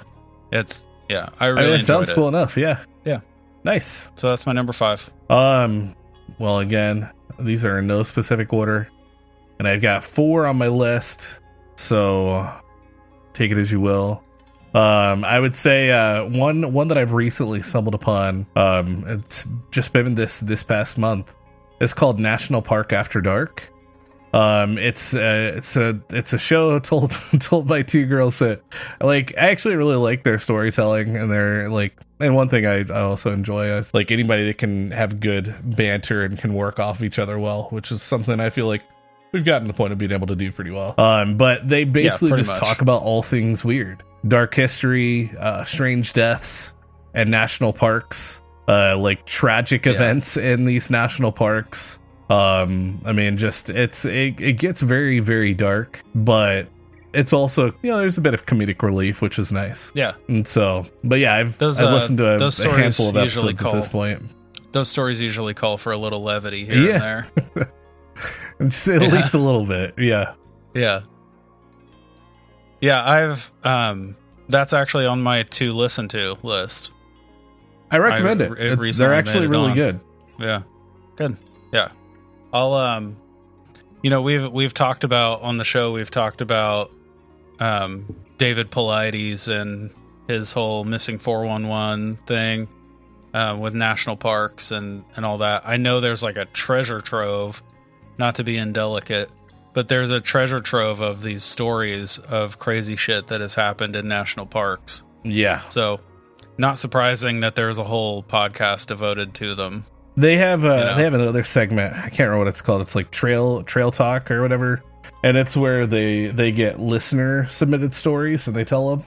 And it's about like it, it can be paranormal. It can be like random shit that they saw as they were like outside in the wilderness or whatever else. Um, so those are Yeah. those are really cool too. But their main Nice. episodes are obviously I would say are, are better at this point from what I've heard. Yeah. I might just bump that up to the top of my to listen to list. Nice.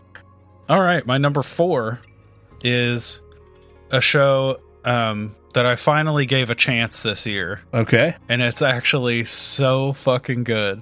It's so good. It's it's a um an LPN show, the Last Podcast Network. It's called Someplace Under Neith. It's um Amber Nelson and Natalie Jean. Um, Natalie Jean is actually married to Henry Zebrowski Oh, nice. Okay. from Last Podcast on the Left. Yeah, it's his wife's show. And Amber Nelson, she's been around the Last Podcast shows all over the place um, since the beginning right. but they um they dive into missing persons cases like of all varieties. Okay. and they do like deep dives on par with last podcast. Like they do like four or five part series on on each case. And they're they go so so deep on these stories. It's and it's That's it's fantastic. Like if you like last podcast it's literally that but for missing persons cases. Sweet. it's it's so good I'll have to check that one out for sure.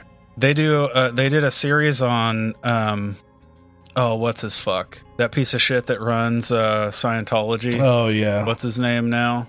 Um, We literally just talked about Shit. this recently. I know, but his wife has been missing for like eight years or something. Well, of course she has. Um, and yeah, right. But they did a, a series on her, and it's so good. It's so like if you if you listen to the last podcast series on Scientology, um, on David Miscavige, that's Mm. his name. Um, if you listen to their series on David Miscavige, listen to this series on his wife as like a companion. It's so good. It's so good because it's Sweet. like the same story told from different Yeah. angles. It's yeah. It's a I- great I like, show, though, I like that approach for for, sure. sure. Yeah. Nice. Uh, let's see. My next next up, I guess I'll just call it. Um, is probably Smartless. Um, I don't know if you've gotten to check out uh, their their show. It's Jason Bateman, Oh, yeah. Will Arnett, and uh, Sean Hayes. And what's cool about it is each week they actually bring on like one of uh, one of the hosts will have just a mystery guest and won't tell anybody who who it is or anything. And then they bring them on the show and they just talk about life. They talk about like their experiences as you know as people in the world and um like history like their history and different like things that they've experienced throughout. I mean they're all celebrities obviously um you know i would say for the most part at least. Um but yeah and it's it's i mean obviously with those three guys you know it's going to be funny. It uh, can be very very serious at times but also just Yeah. really really decent. And i i knew like when i had first seen like seen that they were they were doing something that it was going to be good but it's actually really good Yeah, it's one of the like top podcasts on earth right now. i mean as it, sh- as it should yeah. be yeah. but i mean when you have like personally, those I three just- guys like Mm-hmm. it's it's impossible for it to not turn like turn into some major thing Yeah. I mean, personally, I just really like Jason Bateman. yeah oh same same Like he's one of he's one of my favorite people. So And I Yeah, like Will I- Arnett for who he is. is. He's he can be annoying, but at the same Yeah. time, like he's super funny sure. and like just full of himself, but in a funny Yeah. way where he also makes fun of himself. yeah, he plays it up for sure. And so yeah. it it's it's done well for sure. Yeah, absolutely. My um my number 3 is it made the list just for the sheer uh, number of hours I've spent listening to it. like I for some reason it never even occurred to me that it would be a podcast and I found it early this year. I had started getting back into true crime when we introduced it to the show when we started doing true crime ourselves. And it's fucking Dateline. Oh man. It's literally it's literally just Dateline episodes, Yeah. audio only. That's all the podcast is.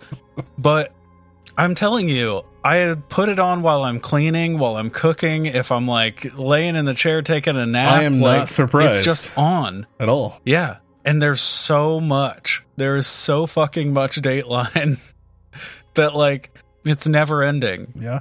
and I've and it's funny because you know Dateline is like the McDonald's of true crime, Right. right? Yeah. It's like, but I've learned about so many like super interesting low profile cases by listening to Dateline. I mean that's fair. That- yeah, they they I mean, cover literally everything. Things you never hear about, you know? Yeah. yeah, yeah. I mean, it's. And it's, I mean, obviously, it's one of the biggest fucking TV shows on Yeah. earth. So, like, of course, it's well done. You know what I mean? Like, Oh, yeah. And I mean, I yeah, wouldn't I had to put it on the list less. just because. Yeah, exactly. So I had to put it on the list just because I've listened to so fucking much of it. Yeah. Well, I'm I'm not. Uh, Look, if not you can- Look, if you can put Smartless on your list, I can put I mean, that's on my fine. Yeah, list. okay, it's one. Yeah, we're right there. That's all right. Yeah. That's, Yeah, it's all you. Go for it. Um, let's see. So my next in line is actually Pod Meets World. Um, but I actually finally gave it a chance, and I I I listened to like the first the first episode. I don't know. It was pretty early on whenever they had uh, they had released it. Uh, but I finally actually gave it a chance, and it's really good. And it's uh, it's based. I mean, it's based around Boy Meets World. If if the name doesn't give it away. Uh, but it's Danielle Fishel, uh, Ryder Strong, and Will Friedle are the hosts, and they literally, I mean, just talk about like behind the scenes, growing up on set, um, talking like tell stories about like that time period and everything, and like it's, I, I, think, I mean, I was a big Boy Meets World fan as a kid. Still Yeah, love it to this day. I've rewatched it a couple of times over probably the last like two or three years.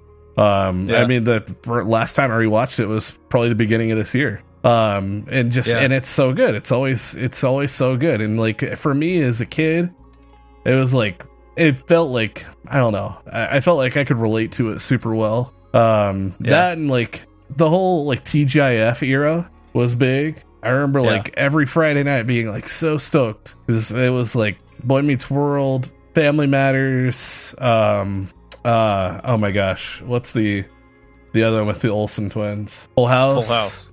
Uh, what else was on Yep. it? Um, I think at one point, if I remember right, I think Home Improvement was on. I can't.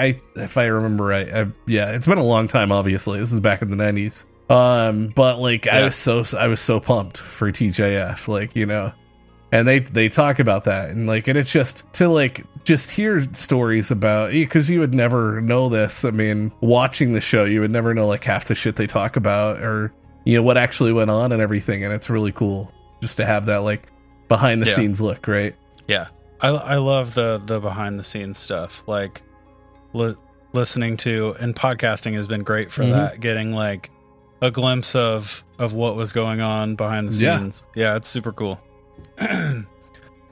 All right, my number two is a show that came back this year after being gone for way too long, and that's The Lore You Know The Lore you know, which okay. is hosted yeah it's hosted by our friend heather mosier. It's fantastic interviews. They mostly since it came back they've been interviewing people from within the small town monsters world. Like um directors they've worked with and you know witnesses they've had in the specials and people working on the on the movies but like they're about to branch out again and start interviewing all over the place so um the when they brought it back aaron deese is now the producer of the show I was gonna say I saw that he was working on or like working on a new show, so that's cool. Yeah. Yeah. So he's producing the show now too, and it's like it's fantastic. It's, Fantastic. it's better than it's ever stuff. been. And it was always good. Yeah, Yeah. do yourself a favor and listen. Yeah. Absolutely. That's awesome. All right. Are we to your Uh, um, my my last your to be listened to? Uh, I have one more. Yeah. Uh, one my my other my other one that I listen to is actually um, it's basically like the podcast version of the YouTube uh, show by the same name, which is abroad in Japan. Um, which is uh, Chris Broad and uh, Pete Donaldson are in the actual podcast. Um, Broad in, Abroad in Japan. I started watching. Uh, I started watching him several years ago, um, and he he moved to Japan from the UK uh, to teach English, and he just like during that time he started a YouTube channel, just kind of like going over everything he was doing, and it caught on. And then he like now, I mean, he's a big YouTuber and uh, talks about Japan and like he does all these different things, like goes to all these different areas of Japan. Um, he just did a recent um, uh, series that he does like yearly, um, where he'll go to like either like one year he did uh, a bicycle ride, like a two kilometer or two thousand kilometer bicycle ride or whatever else um, across Japan. Journey Yeah. across Japan is what what they call the segment. Um, but uh, yeah, so Nice. he has uh, basically. I mean, if you haven't checked it out and you like Japan or anything Japan related, watch it because he's absolutely phenomenal. He's funny. Um, Yeah. just absolutely brilliant. But the podcast is just as good because they tell a lot of the stories that they don't really get to talk about on the podcast or as they're filming they talk about the different stories that go on like pete uh an ep- a recent episode pete and his wife uh which is the co co-host of the actual podcast um he's american an american guy that uh he's living uh over in japan as well uh, but him and his wife actually Yeah. took uh, took or went to the UK for their honeymoon, and during that time, like they're they stayed at this place that was kind of shady. Uh, and they told him like they would keep their bags for him. Turned out they ended up getting like all their shit stolen, like all their money stolen and everything. Um, so like he talks Yeah. about it in one of their latest episodes, and it's actually like it would suck, but he's also he was very like you know like at least we had a good time. Um, which Yeah. would suck, but again, absolutely brilliant show, Yeah. and that's one that uh, I listened to a lot. I also bought his book and because he released a book at Abroad in Damn. Japan book as well. Talks about his life as Yeah. he was, you know, had started teaching and everything till now as well. Just kind of like a companion to like everything else, right? Yeah, but really good. He's Yeah. obviously one of my favorite YouTubers. So Cool. Yeah. Um, if you're into like travel content, absolutely, that- yes, Yeah. I, I like those. All right. My number one podcast that I started listening to this year is called Detectives Don't Sleep. Hmm. And it's sort of a like classic who done it, Right. right? And it's told from the perspectives of the investigators, the actual investigators who worked on some of like the most famous mysteries of all time. So nice. they they actually like it's sort of narrative weaved into interview so it's sort of like the podcast version of having like reenactments in the middle of you know a, a story um but particularly there's they did a series on the nazi art mystery and it's fucking superb dude it's like like top notch storytelling Sweet. so yeah I mean, that sounds awesome. that's that's my number one well, that was that was a good list. Good list. Well done. podcast wrapped up Um, I'll I'll go over just my two we're too my two that I was I just have on my to my to listen Oh, yeah, my yeah. to listen list, which actually uh, I thought they were worth Yeah. noting. Um, I'm not sure if you've if you checked out either one. You'll have to tell me. Uh, one is called Tower Four. Okay. And Uh-huh. it's about literally uh, uh, this guy that takes a job as a fire watcher in the Wyoming woods, and he basically takes the job as uh, I believe his mother had died recently, and you know he's trying to look for an escape, and he's out there to like also work on his new book. He starts to hear like strange like music coming over the radio and strange sounds coming from the woods, and like it's basically like his him trying to figure out what's going on, or if it's his slow descent into madness, and to me, when I found this, I was like, holy shit, that's Firewatch, the game, which is one of my Yeah. all time favorite games. Like, of how well it was done. And it's almost this, like, it's almost the game. Otherwise, like, other than, and Firewatch, this new, new guy that's out there as a Firewatchman, um, he ends up talking to this girl that's also at another nearby watchtower. Um, and like trying to help her, like, they they just become like they start to talk a lot. And like you don't really know if it's actually happening or if he's like imagining it all or um i won't give anything Yep. else away because it's absolutely brilliant. The art style is the best. My favorite art style of any like art and game like gaming art or whatever like it's like that low poly but also at the same time like man i i can't i can't describe it well enough. It just yeah everything about the game is beautiful like the scenes like the like the whole environment is absolutely beautiful but like yeah like as i stumbled upon this is like wow that is literally firewatch and they're into the third Yeah. season now So- so i have to watch it or Yeah. i have to listen to it sorry What's funny is okay, so Tower 4 is made by a company called Seven Lamb, and they have so many fucking good podcasts, dude. So many good podcasts. Like, they're top notch audio drama. Like, seriously. And they're a small, like a small group. Um, I've talked to the the dude who runs it, Yeah. Rob, a bunch of times. Um, and what's funny is the game Firewatch came out like a year after their first season of Tower 4. Really? And he's like, yeah, and he's openly said multiple times, like, if that game wasn't so fucking good, I would throw a fit. huh I mean, Like, Firewatch is it came out several several years ago at this point, and I know they're they're Yeah. what they're. I'm not sure if it's last season or if they're currently in season three um, of Tower their 4. episodes have come out pretty, yeah, their episodes have come out sporadically, let's say at the beginning. Um, so yeah, it's it's been around for for a long time. But It's it like it's I'm so so yeah, similar. it's exactly the same. yeah. and that's what drew me to it. Like that's why I um, want to actually check it out. Yeah, his um his very first his very first podcast was called Story Story. Okay. and it was because when he actually in real life when he finished college, he decided he was going to walk across the country like from I think it was from Seattle to Florida yeah. and like on foot. No, yeah. And he did it with like a group of friends and some fell off along the way, some made it, some didn't. Right. Um, and so the first his first podcast was a fictionalized version of that journey walking across the country. Nice. Um, yeah, but he like End of All Hope is fucking brilliant. Um, Paralyzed is their horror one, and it's dude, it's brilliant. Awesome. It's so good. It's so fucking good. Um, I'm actually supposed to be doing some voice acting for them Nice. coming up. That's cool. So yeah, yeah, we've um we've been talking about that for the last. But you know, I they have one called Atlas Avenue Beat, and it's like a detective, like uh, noir yeah. style. I know we've talked And- about doing something it's like so that, good. which I think would be so much Yeah. fun.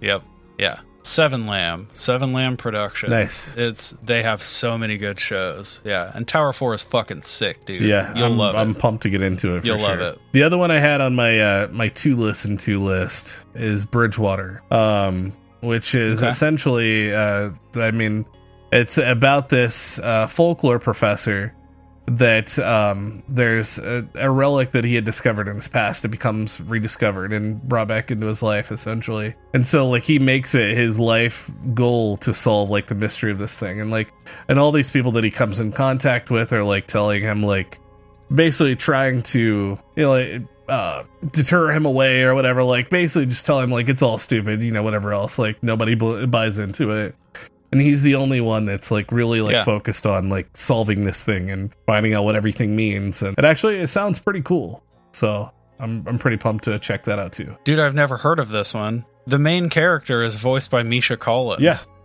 From fucking Supernatural. Yeah. that's awesome Like yeah the dude who plays Mhm. Castiel on Supernatural. Yeah. Yeah, I'm definitely adding this to my list. yeah That's it awesome. i mean it sounded good sounded good so yeah. That's a cool premise. I like it. But that's my uh those are my right. extras extras to kind of discuss here. So Yeah, super fucking solid extras, dude.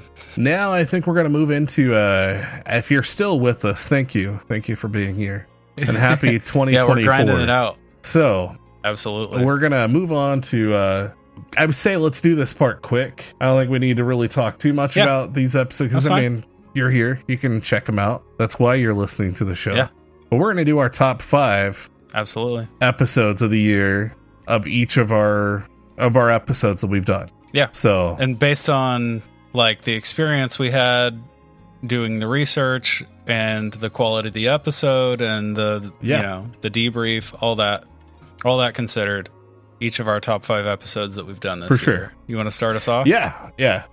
So I would say my number five is probably going to be episode 102, which was Buffalo Ranch. Um, this one was really cool uh, Classic. because it was, I mean, uh, all the all the lights in this area because I mean it was a massive, uh, it was like a massive uh, ranch area, and so like they kept seeing all the lights in the area and the cattle were all really weirdly mutilated. Yeah. But like they kept finding all all the mutilated cattle across uh you know, across the area.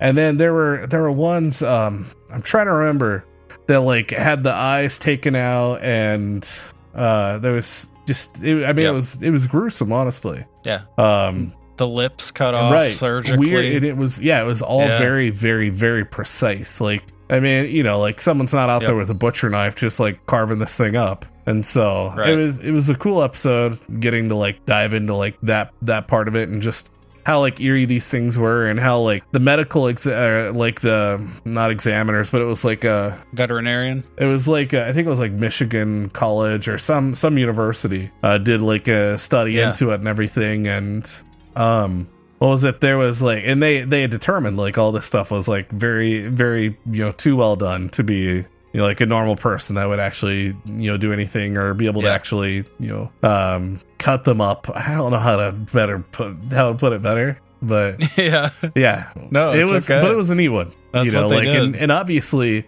Yeah. there was something there was something there and you know i mean of course me me Yeah. being who i am i i 100% buy into and being Aliens. aliens yeah Yeah. It's uh I really like this one because I think it was when it first dawned on us that there's like almost like a network of these weird these ranches out Yeah. west that Mhm. have these crazy phenomena going on. Like we had all heard of Skinwalker Ranch, you know, and then we found Stardust Ranch Right. and then this buffalo ranch that no, we're never really And sure there was also the what exact Clearview location Ranch was of it. another one, and, and yep, yeah, Yep. Yeah. There's there are a whole bunch of Mhm. them out west that have the cattle mutilation. They have the the fucking lights in the sky. They have you know varying levels of phenomena, but yeah, they weren't all killing aliens with samurai swords. completely drained of blood. Like, yeah, Oh yeah, traditional. Yeah. good. that's a great Yeah. choice. I like that one. Um, my first choice, number five, is the abduction of Linda Napolitano and the follow up that we did, I was, and that's I was like, gonna, I was gonna do Yeah. Napolitano or Linda Napolitano as well, because that's where we really get into. uh Yeah. Oh my god, why can't I think of his name right now? Um, Bud Hopkins. Bud. Yeah, Yeah, and just how much of a toolbox that guy was. yeah, absolutely. Yeah, it um but the reason the reason why it made my list was because that was the first time we did a story and then we had we ended up having to follow up right. on it because we we got new information mm-hmm. that almost com- it completely changed our outlook on the I story. mean, because like at that point we had heard we had found out that like the wife even confirmed all these things. Like, yeah. and it just went back because like to me I, it was it was it was a solid story like it was a really cool like encounter plus like she had men in black after her she was taken to that uh Yep. that area along the beach and taken into the that house by these guys and she escapes and gets taken Yeah. back like and all this crazy stuff's happening to her and then we find out that he's like he's Manufacturing really it. yeah i mean you know he's he's basically Yeah. like coaching her to to sail these things or trying to pull out these like little things you know these experiences or and then we find out that they're both in it for money and you know possible movie rights Yeah. and stuff like that and it's like and that like made me Yeah, I mean, it was i was gonna say and that just made me feel bad about any episode that or any story and any case that bud hopkins was a part of going forward yep, same. which sucks Yeah. it just yeah it's because it's it's one of those situations where if you just look at the material released through bud hopkins it's a it's just an awesome abduction story. Right. But if you zoom out just a little bit and start hearing from other people in his orbit you're none of it makes sense. You know what i mean? Like yeah. it's it's so obvious that he fabricated shit his entire career. Like the stuff with the markings Yeah, that he was, was having say. people make, and then he would like he would blow them up or shrink them to make them match other right drawings that other Mhm. people had made, and yeah, he just And- and- he was a fucking flim during man. during like these 100%. like hypnotic regressions or these hypnotic states like he would help basically place a story yeah, and he's like, "Ooh, the the the gray skin. Do you see the gray skin?" right And they're like, "Yeah, totally." just unfortunate Yeah, terrible. uh All right, you're number four. Let's keep this moving. um my number four was probably the Aveley abduction you're gonna find a trend in a lot of these They're, most of them are gonna be alien abductions yeah, Uh, those are my favorite episodes. Uh, You know, I I I Yeah. love I love abduction cases. The Aveley abduction was really cool because that was the, the the family. They're driving out, and it, it was in the UK, and they're driving out, and then they basically stumble upon this wall of green mist that they drive Yep. into, and they drive into it, and they're like basically frozen, you know, in in time and in place, whatever. All they remember is passing through, you know, and just seeing this Yeah. weird green wall like and then you know and of course and they and then they they saw something kind of like following them the whole time. Um you know but didn't really pay a whole lot of mind to it other than they hit this like green wall and then and then they they, they recount their abduction. And that's where the abduction was was really cool. Because that's where um they're both they're both taken they're both taken on board and i'm trying to remember the specifics about it. Um because that was the one i mean and of course they you know got to see like what the world is going to be and all this other stuff like you know and uh yeah, but wasn't that the one where they had um they had the couple different a couple different aliens though they wore like they they wore something like Yeah. different represent representation or what whoever like their levels or ranks or, or whatever um yep. I think so. yeah and then they they took them to like the hangar area and then next thing they know, they're back in the car and driving past, like driving driving back, right? Um, it was just, I mean, I love I love ones where they can recount the abduction, like they're, you know, I mean, whether it's through hypnotic regression or however it's done, but they can recount like at least tell like what what happened or what they can see, and it's always unique.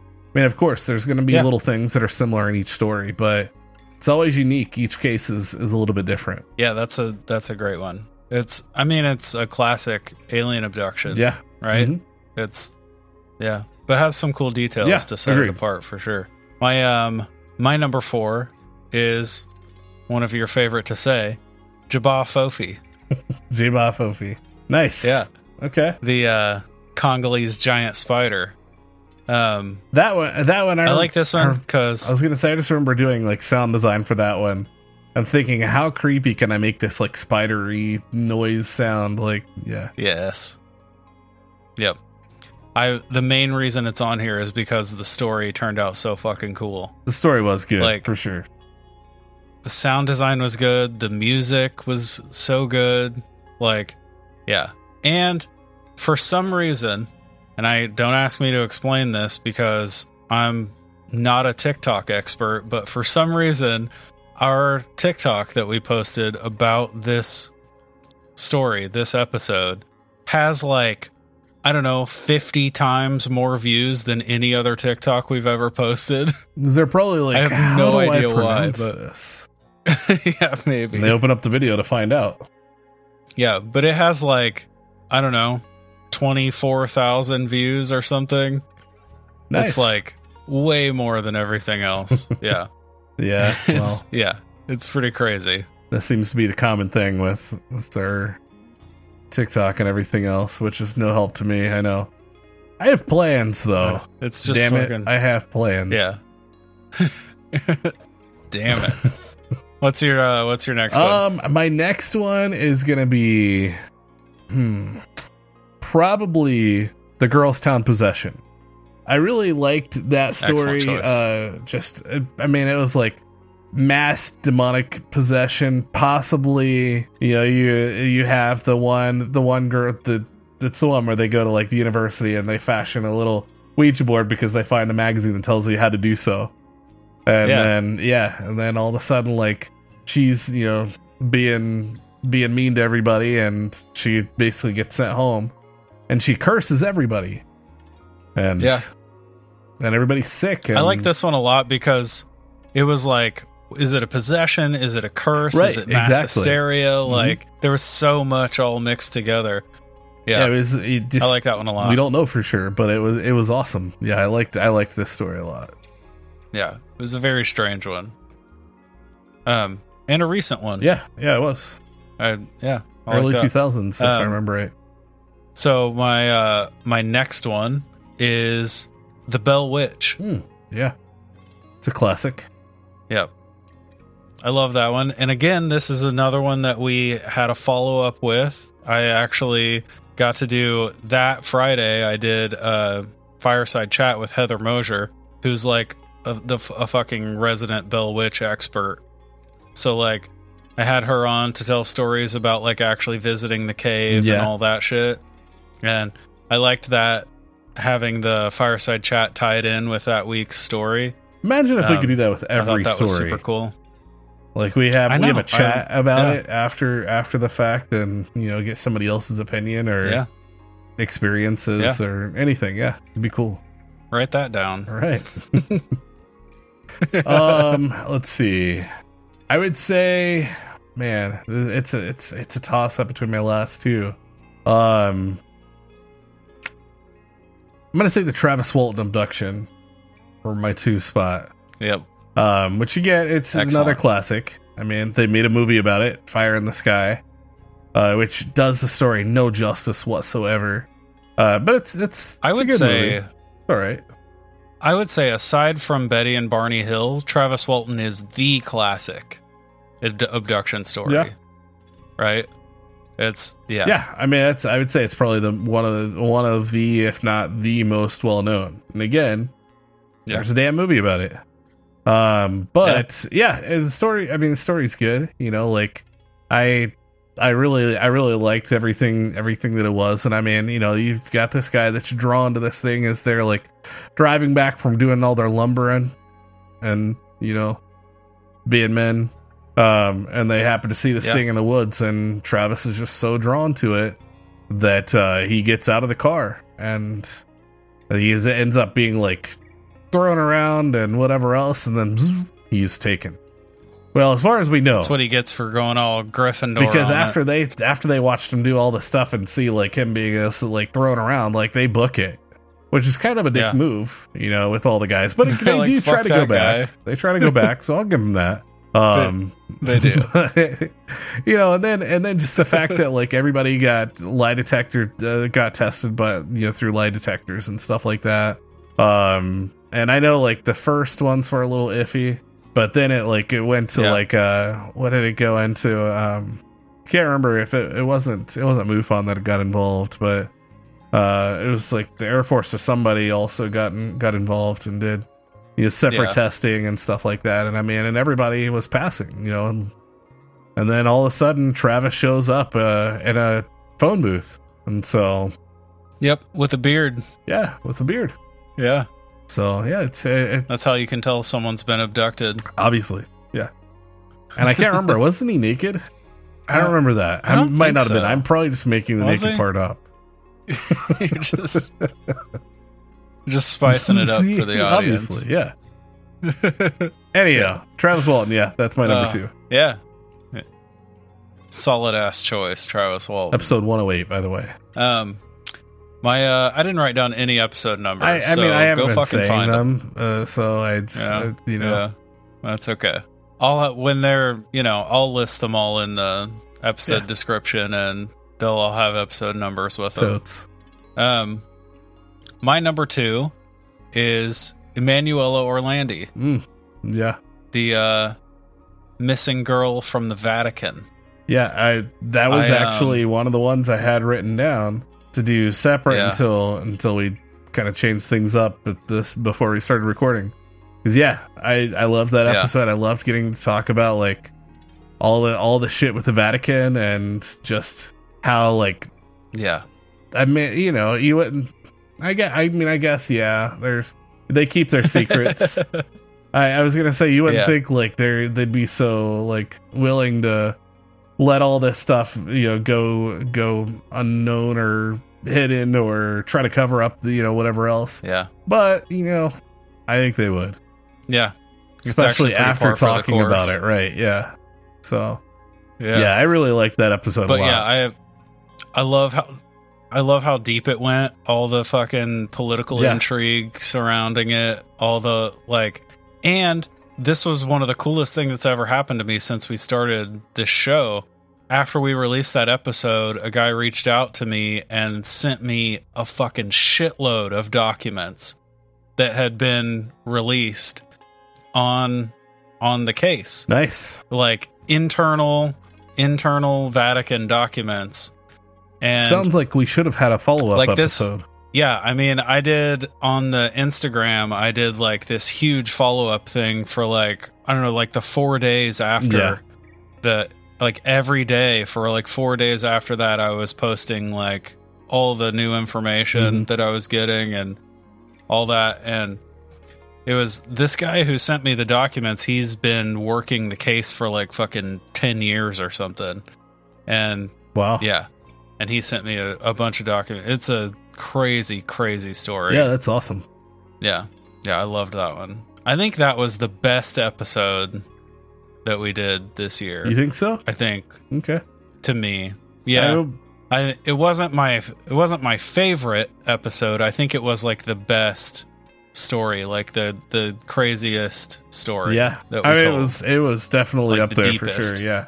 Yeah. I think Okay, what's your number one? my number one, which I feel like honestly shouldn't be in the number one spot, but it made it there, which is the Pascagoula abduction. And we touch Okay. on this after um after one of our more recent uh more recent episodes that we did. Um just uh just a little while back. What was it? The uh, the Falkville Metal Man. It was within that Yeah. that same time period. I mean, within a week of it happening. And the Pascagoula one, which is the one that we talked about, which was the you know, the two guys sitting up on the uh up on the the the block or up on the whatever the where they, whatever they were fishing. Yeah. and then uh you know then they they get they get uh, abducted by weird looking aliens with Yep. spiky pointy stuff and just they i mean like Yep. it stood out to me because of how weird the aliens looked or were said to have looked Yep.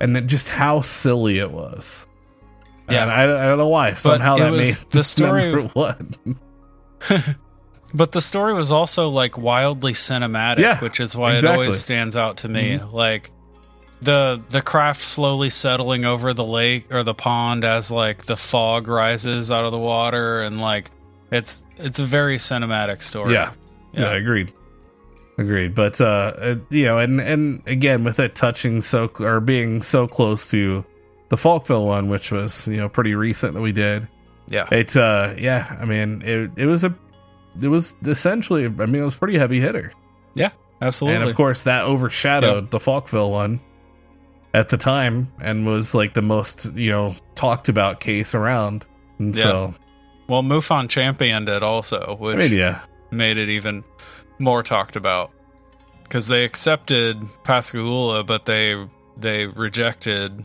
Falkville. yep So, you know, yeah, weird to think that like some fucking nerd ufologists just decide i know they just make a decision in an office somewhere. I they mean- make a decision and that changes like people's actually changes people's lives. I follow Indiana MUFON quite a bit, pretty Yeah. pretty well. Um, Yeah. Yeah, I've made myself a part of the community, but we don't have any cool shit that happens around here. So you mainly um, we have a lot of UFO sightings in I mean, Indiana. yeah, Lots of big open sky. When's the last abduction you've heard come out of like Not a yeah. anywhere around? not a here? lot of No. abductions, not Yeah. a lot of contact, but a lot of UFO sightings. right? I mean, yeah, of course, of here. course. Yeah. yeah. Just nothing beyond that. right. Um my number one, speaking of heavy hitters, is Ed Kemper.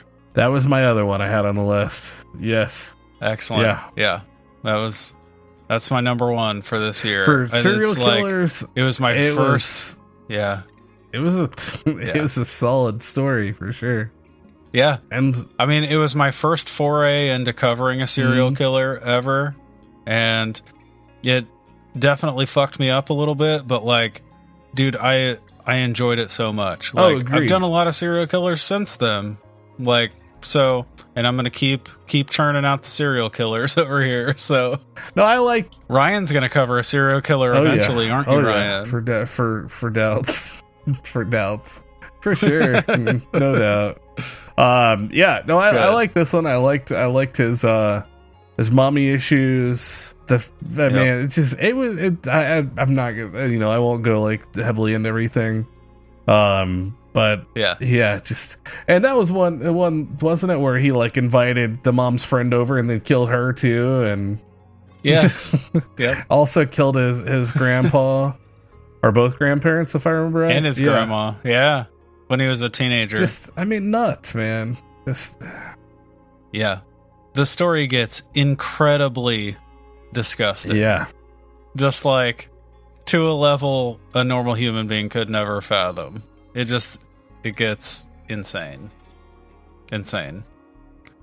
And you know, all the like horrific shit that he did, he still manages to be wildly charismatic I when you listen to him talk, you're like, if he, you if you can separate it for a moment and pretend he's just a guy in a bar, Yeah. You're like, I would like this guy. I get why like he was able to make friends with everybody.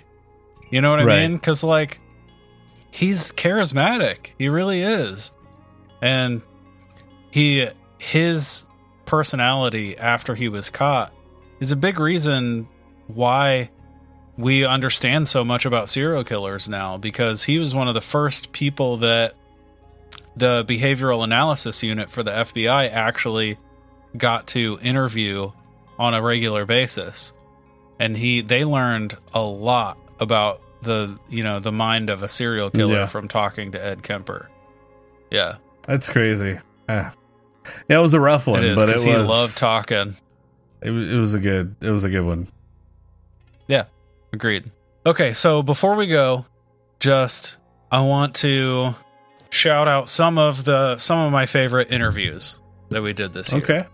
Some of my some of my favorite fireside chats. I I'm going to say Fred Anderson, All right. Yeah. his book Northern Lights: High Strangeness in Sweden. It's out now and it's fucking fantastic. Go buy it for sure.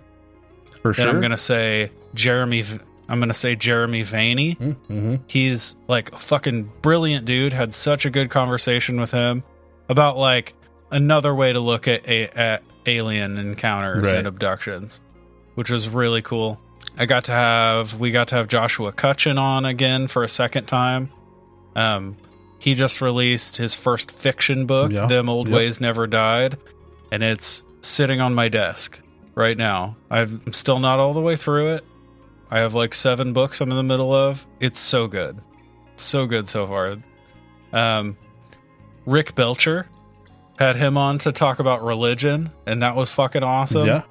To uh, to get to just go to town on on religious trauma and all the crazy shit. Um, we also had Matthew Shang and Jonathan Dodd on to talk about the UFO sighting they had in Chautauqua County, New York, and that was super fun.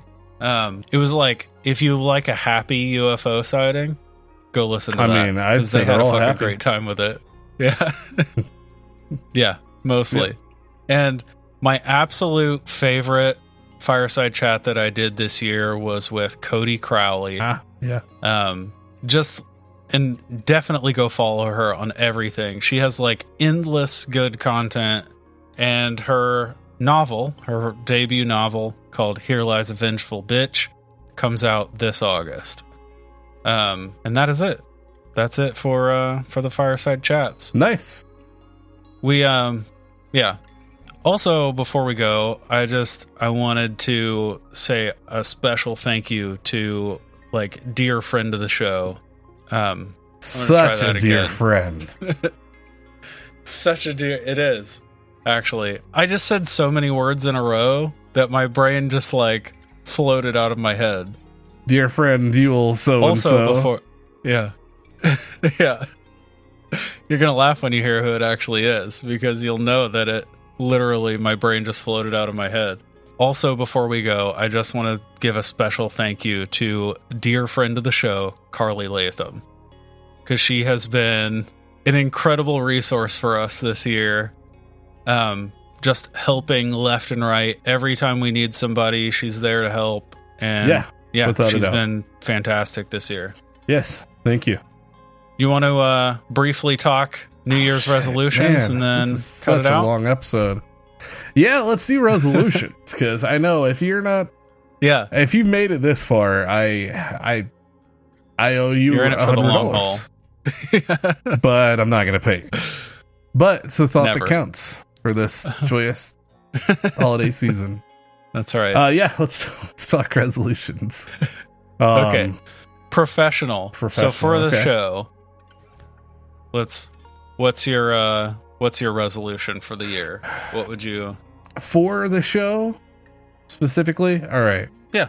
so i would say for the show professionally um we will be uh we will be getting to the point of of putting in ads i know i know you hate that word we hate that word but uh I mean, we've released a couple hundred episodes without ads and we've been running for three years at this point so you know i mean Yeah.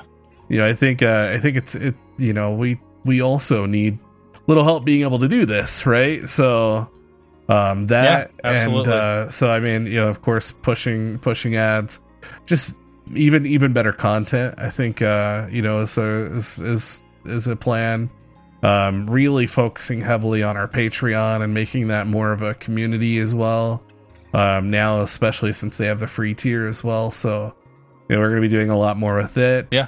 Um, again, thank you everyone for bearing with us through the holidays. Uh, but we are about to start hitting everything very hard. So, we have we have big plans. But I think uh, professionally, I mean, my goal for this year is to honestly to double numbers from last year within Yeah. the year at least. And last year we had a quite a successful year. Good numbers. Yeah. yes, we Um, did. Yeah, you know, with numbers, year. yeah, it was really, really good. And I want to double that. Yeah, I mean, we do that Yeah, plus get everything right else going. I think we'll be sitting comfortably, and then Netflix or any other, uh, you know, uh, anyone else who wants to buy out the show, just get a hold of us. Yeah. Contact at campfirepodcastnetwork.com. Um, yeah, we'll we'll get in touch and uh, we'll discuss numbers. Yeah. Spotify, shoot us an email if you want to give us millions of dollars Yep. for an exclusivity deal. And we will. Just let us know. Two, three, Yeah. five years. We got you. Yeah. What about what about you? Okay, my my uh, resolution for the year for the show is that we fully settle into a groove. Okay. I Have we not we're? I feel like um what I mean is I feel like we're um we've been for the first 3 years we're constantly looking for ways to to add content to Right. and a lot of content is good, right? But I think what I'd like to see happen this year is for us to find find a a spot that we like being at and to to sort of steady out right there. You know what I mean? okay. Yeah. Like find the exact you know number of projects, the exact um schedule that those projects have and just you know stick with that. yeah. I think I'd, I'd like to see that that happen this year. I think I I think think- it's a good plan. Again, Carly Latham, she has this uh, concept where she puts herself in idea jail, right? Because she has so many ideas going on for what to do Mhm. that things don't get things don't get done the way that they could if she would just stay focused on Right. certain things. And I think like we could I think we could benefit a lot from a similar thing, you know, cuz you and I are con- we're constantly talking about like what if we did this? What if we did this? We could do when we do that, we could do this on top of it. That's and, why like, Ravenbrook this could is work now a with that and right. Exactly. Mhm. So, and I'm so glad it is, by the way, but I I feel like if we let ourselves sit in idea jail a little bit, once we, you know, once we find exactly what we want to be doing every week, what we want to be devoting our time to, I think finding that like settling in to that. Yeah. That's what I'd like to see happen this year. Okay. And double the numbers. Yeah. of course. Yeah. All right. Personal. Personally, What do you uh um piggybacking off of everything we do and uh you know put into the show my personal goal which is also a professional goal as well um is to build my online portfolio um and showcase basically my work as an audio engineer and producer um alongside that finish a project that i'm currently in the works for um as soon as i get everything hashed out 100% and I mean, if I can do that plus build up my portfolio and everything, I mean, you know, like obviously, I mean, dreaming big, like, yeah, I would love to take this full time. Um, but I also I want to be able to branch out and, and do other you know other things. Like I'd love to work in TV and film, doing audio and stuff like that too. So I think getting my uh you know just my my portfolio and everything like out into the public uh public world so people can come in and like see me as a person, all the music that I've done and like compositions and stuff like that, examples of sound and um you know sound design and everything. And so it's uh it's a work in progress for sure. It's going to take a lot to get there, but that's one of my one of my big goals for myself for this year. Excellent. Yeah, I'd love to see that happen. For sure. My uh my personal resolution this year is to get out of the rental market. Um my wife and I's big goal this year is to finally buy a house. That would be awesome. So that's that's the big personal goal right now. We have like this dream of like a homestead Mhm. right? Like couple acres, bunch of dogs, get some chickens, grow some vegetables, you know. collect your the own whole rainwater. So I want to do that so bad. yeah, exactly. like Yeah. Yeah. I'm I've I actually just made my uh I actually made my first um sourdough starter yesterday Nice. to start baking my own sourdough. So That's fun. yeah. Yeah. I'm I'm getting there. I'm I'm pretty obsessed with the idea right now. So that's that's the main goal for this year is to to get that house. Well, I really, really hope that that works out for you. I mean, Yeah. that would be that'd be huge. Yeah, absolutely. I think those are some some All good right, uh, um, good know- resolutions. Yeah, I agree. I agree, and I think they're all they're all attainable. So I I believe we'll get there. Um, before we go, I'd like to apologize to the campers for such a short episode. Yeah, I know. Today. If you came in expecting a long one, whoo, sorry about you. Yeah. Sorry, guys. we just didn't have time. Yeah, You know, yeah. we just we had to squeeze out something small, and this is this it. is going to be so fun and easy to edit. oh. All right. Well, I believe that concludes the Campfire Tales of the Strange and Unsettling 2023 year end review. Thank you, thank you, thank you. From the bottom of our weird, possibly alien, maybe ghostly, probably cryptid hearts for listening. We absolutely love having the chance to discuss all these wild creatures and events every week, and it's your continued attention that allows us to carry on. We want to get to know each and every one of you, so please come and check us out on all the socials at campfire.tales.podcast on Instagram and Facebook, at campfire TOTSAU on Twitter, and you can also visit our website at campfirepodcastnetwork.com. If you love the show, please rate and review it. It's what truly helps us continue bringing your weekly dose of the strange and unsettling. And a special thanks to Greg Martin at Reverent Music on Instagram for his contributions to the beautiful music that you hear every week under the debrief. You can find more of his tunes at reverbnation.com slash reverent. It's fantastic, fantastic stuff. Go give that a listen. And that's it. Until next time, I'm Ryan, I'm Jordan. and remember, campers, Stay weird. and trust in the unknown.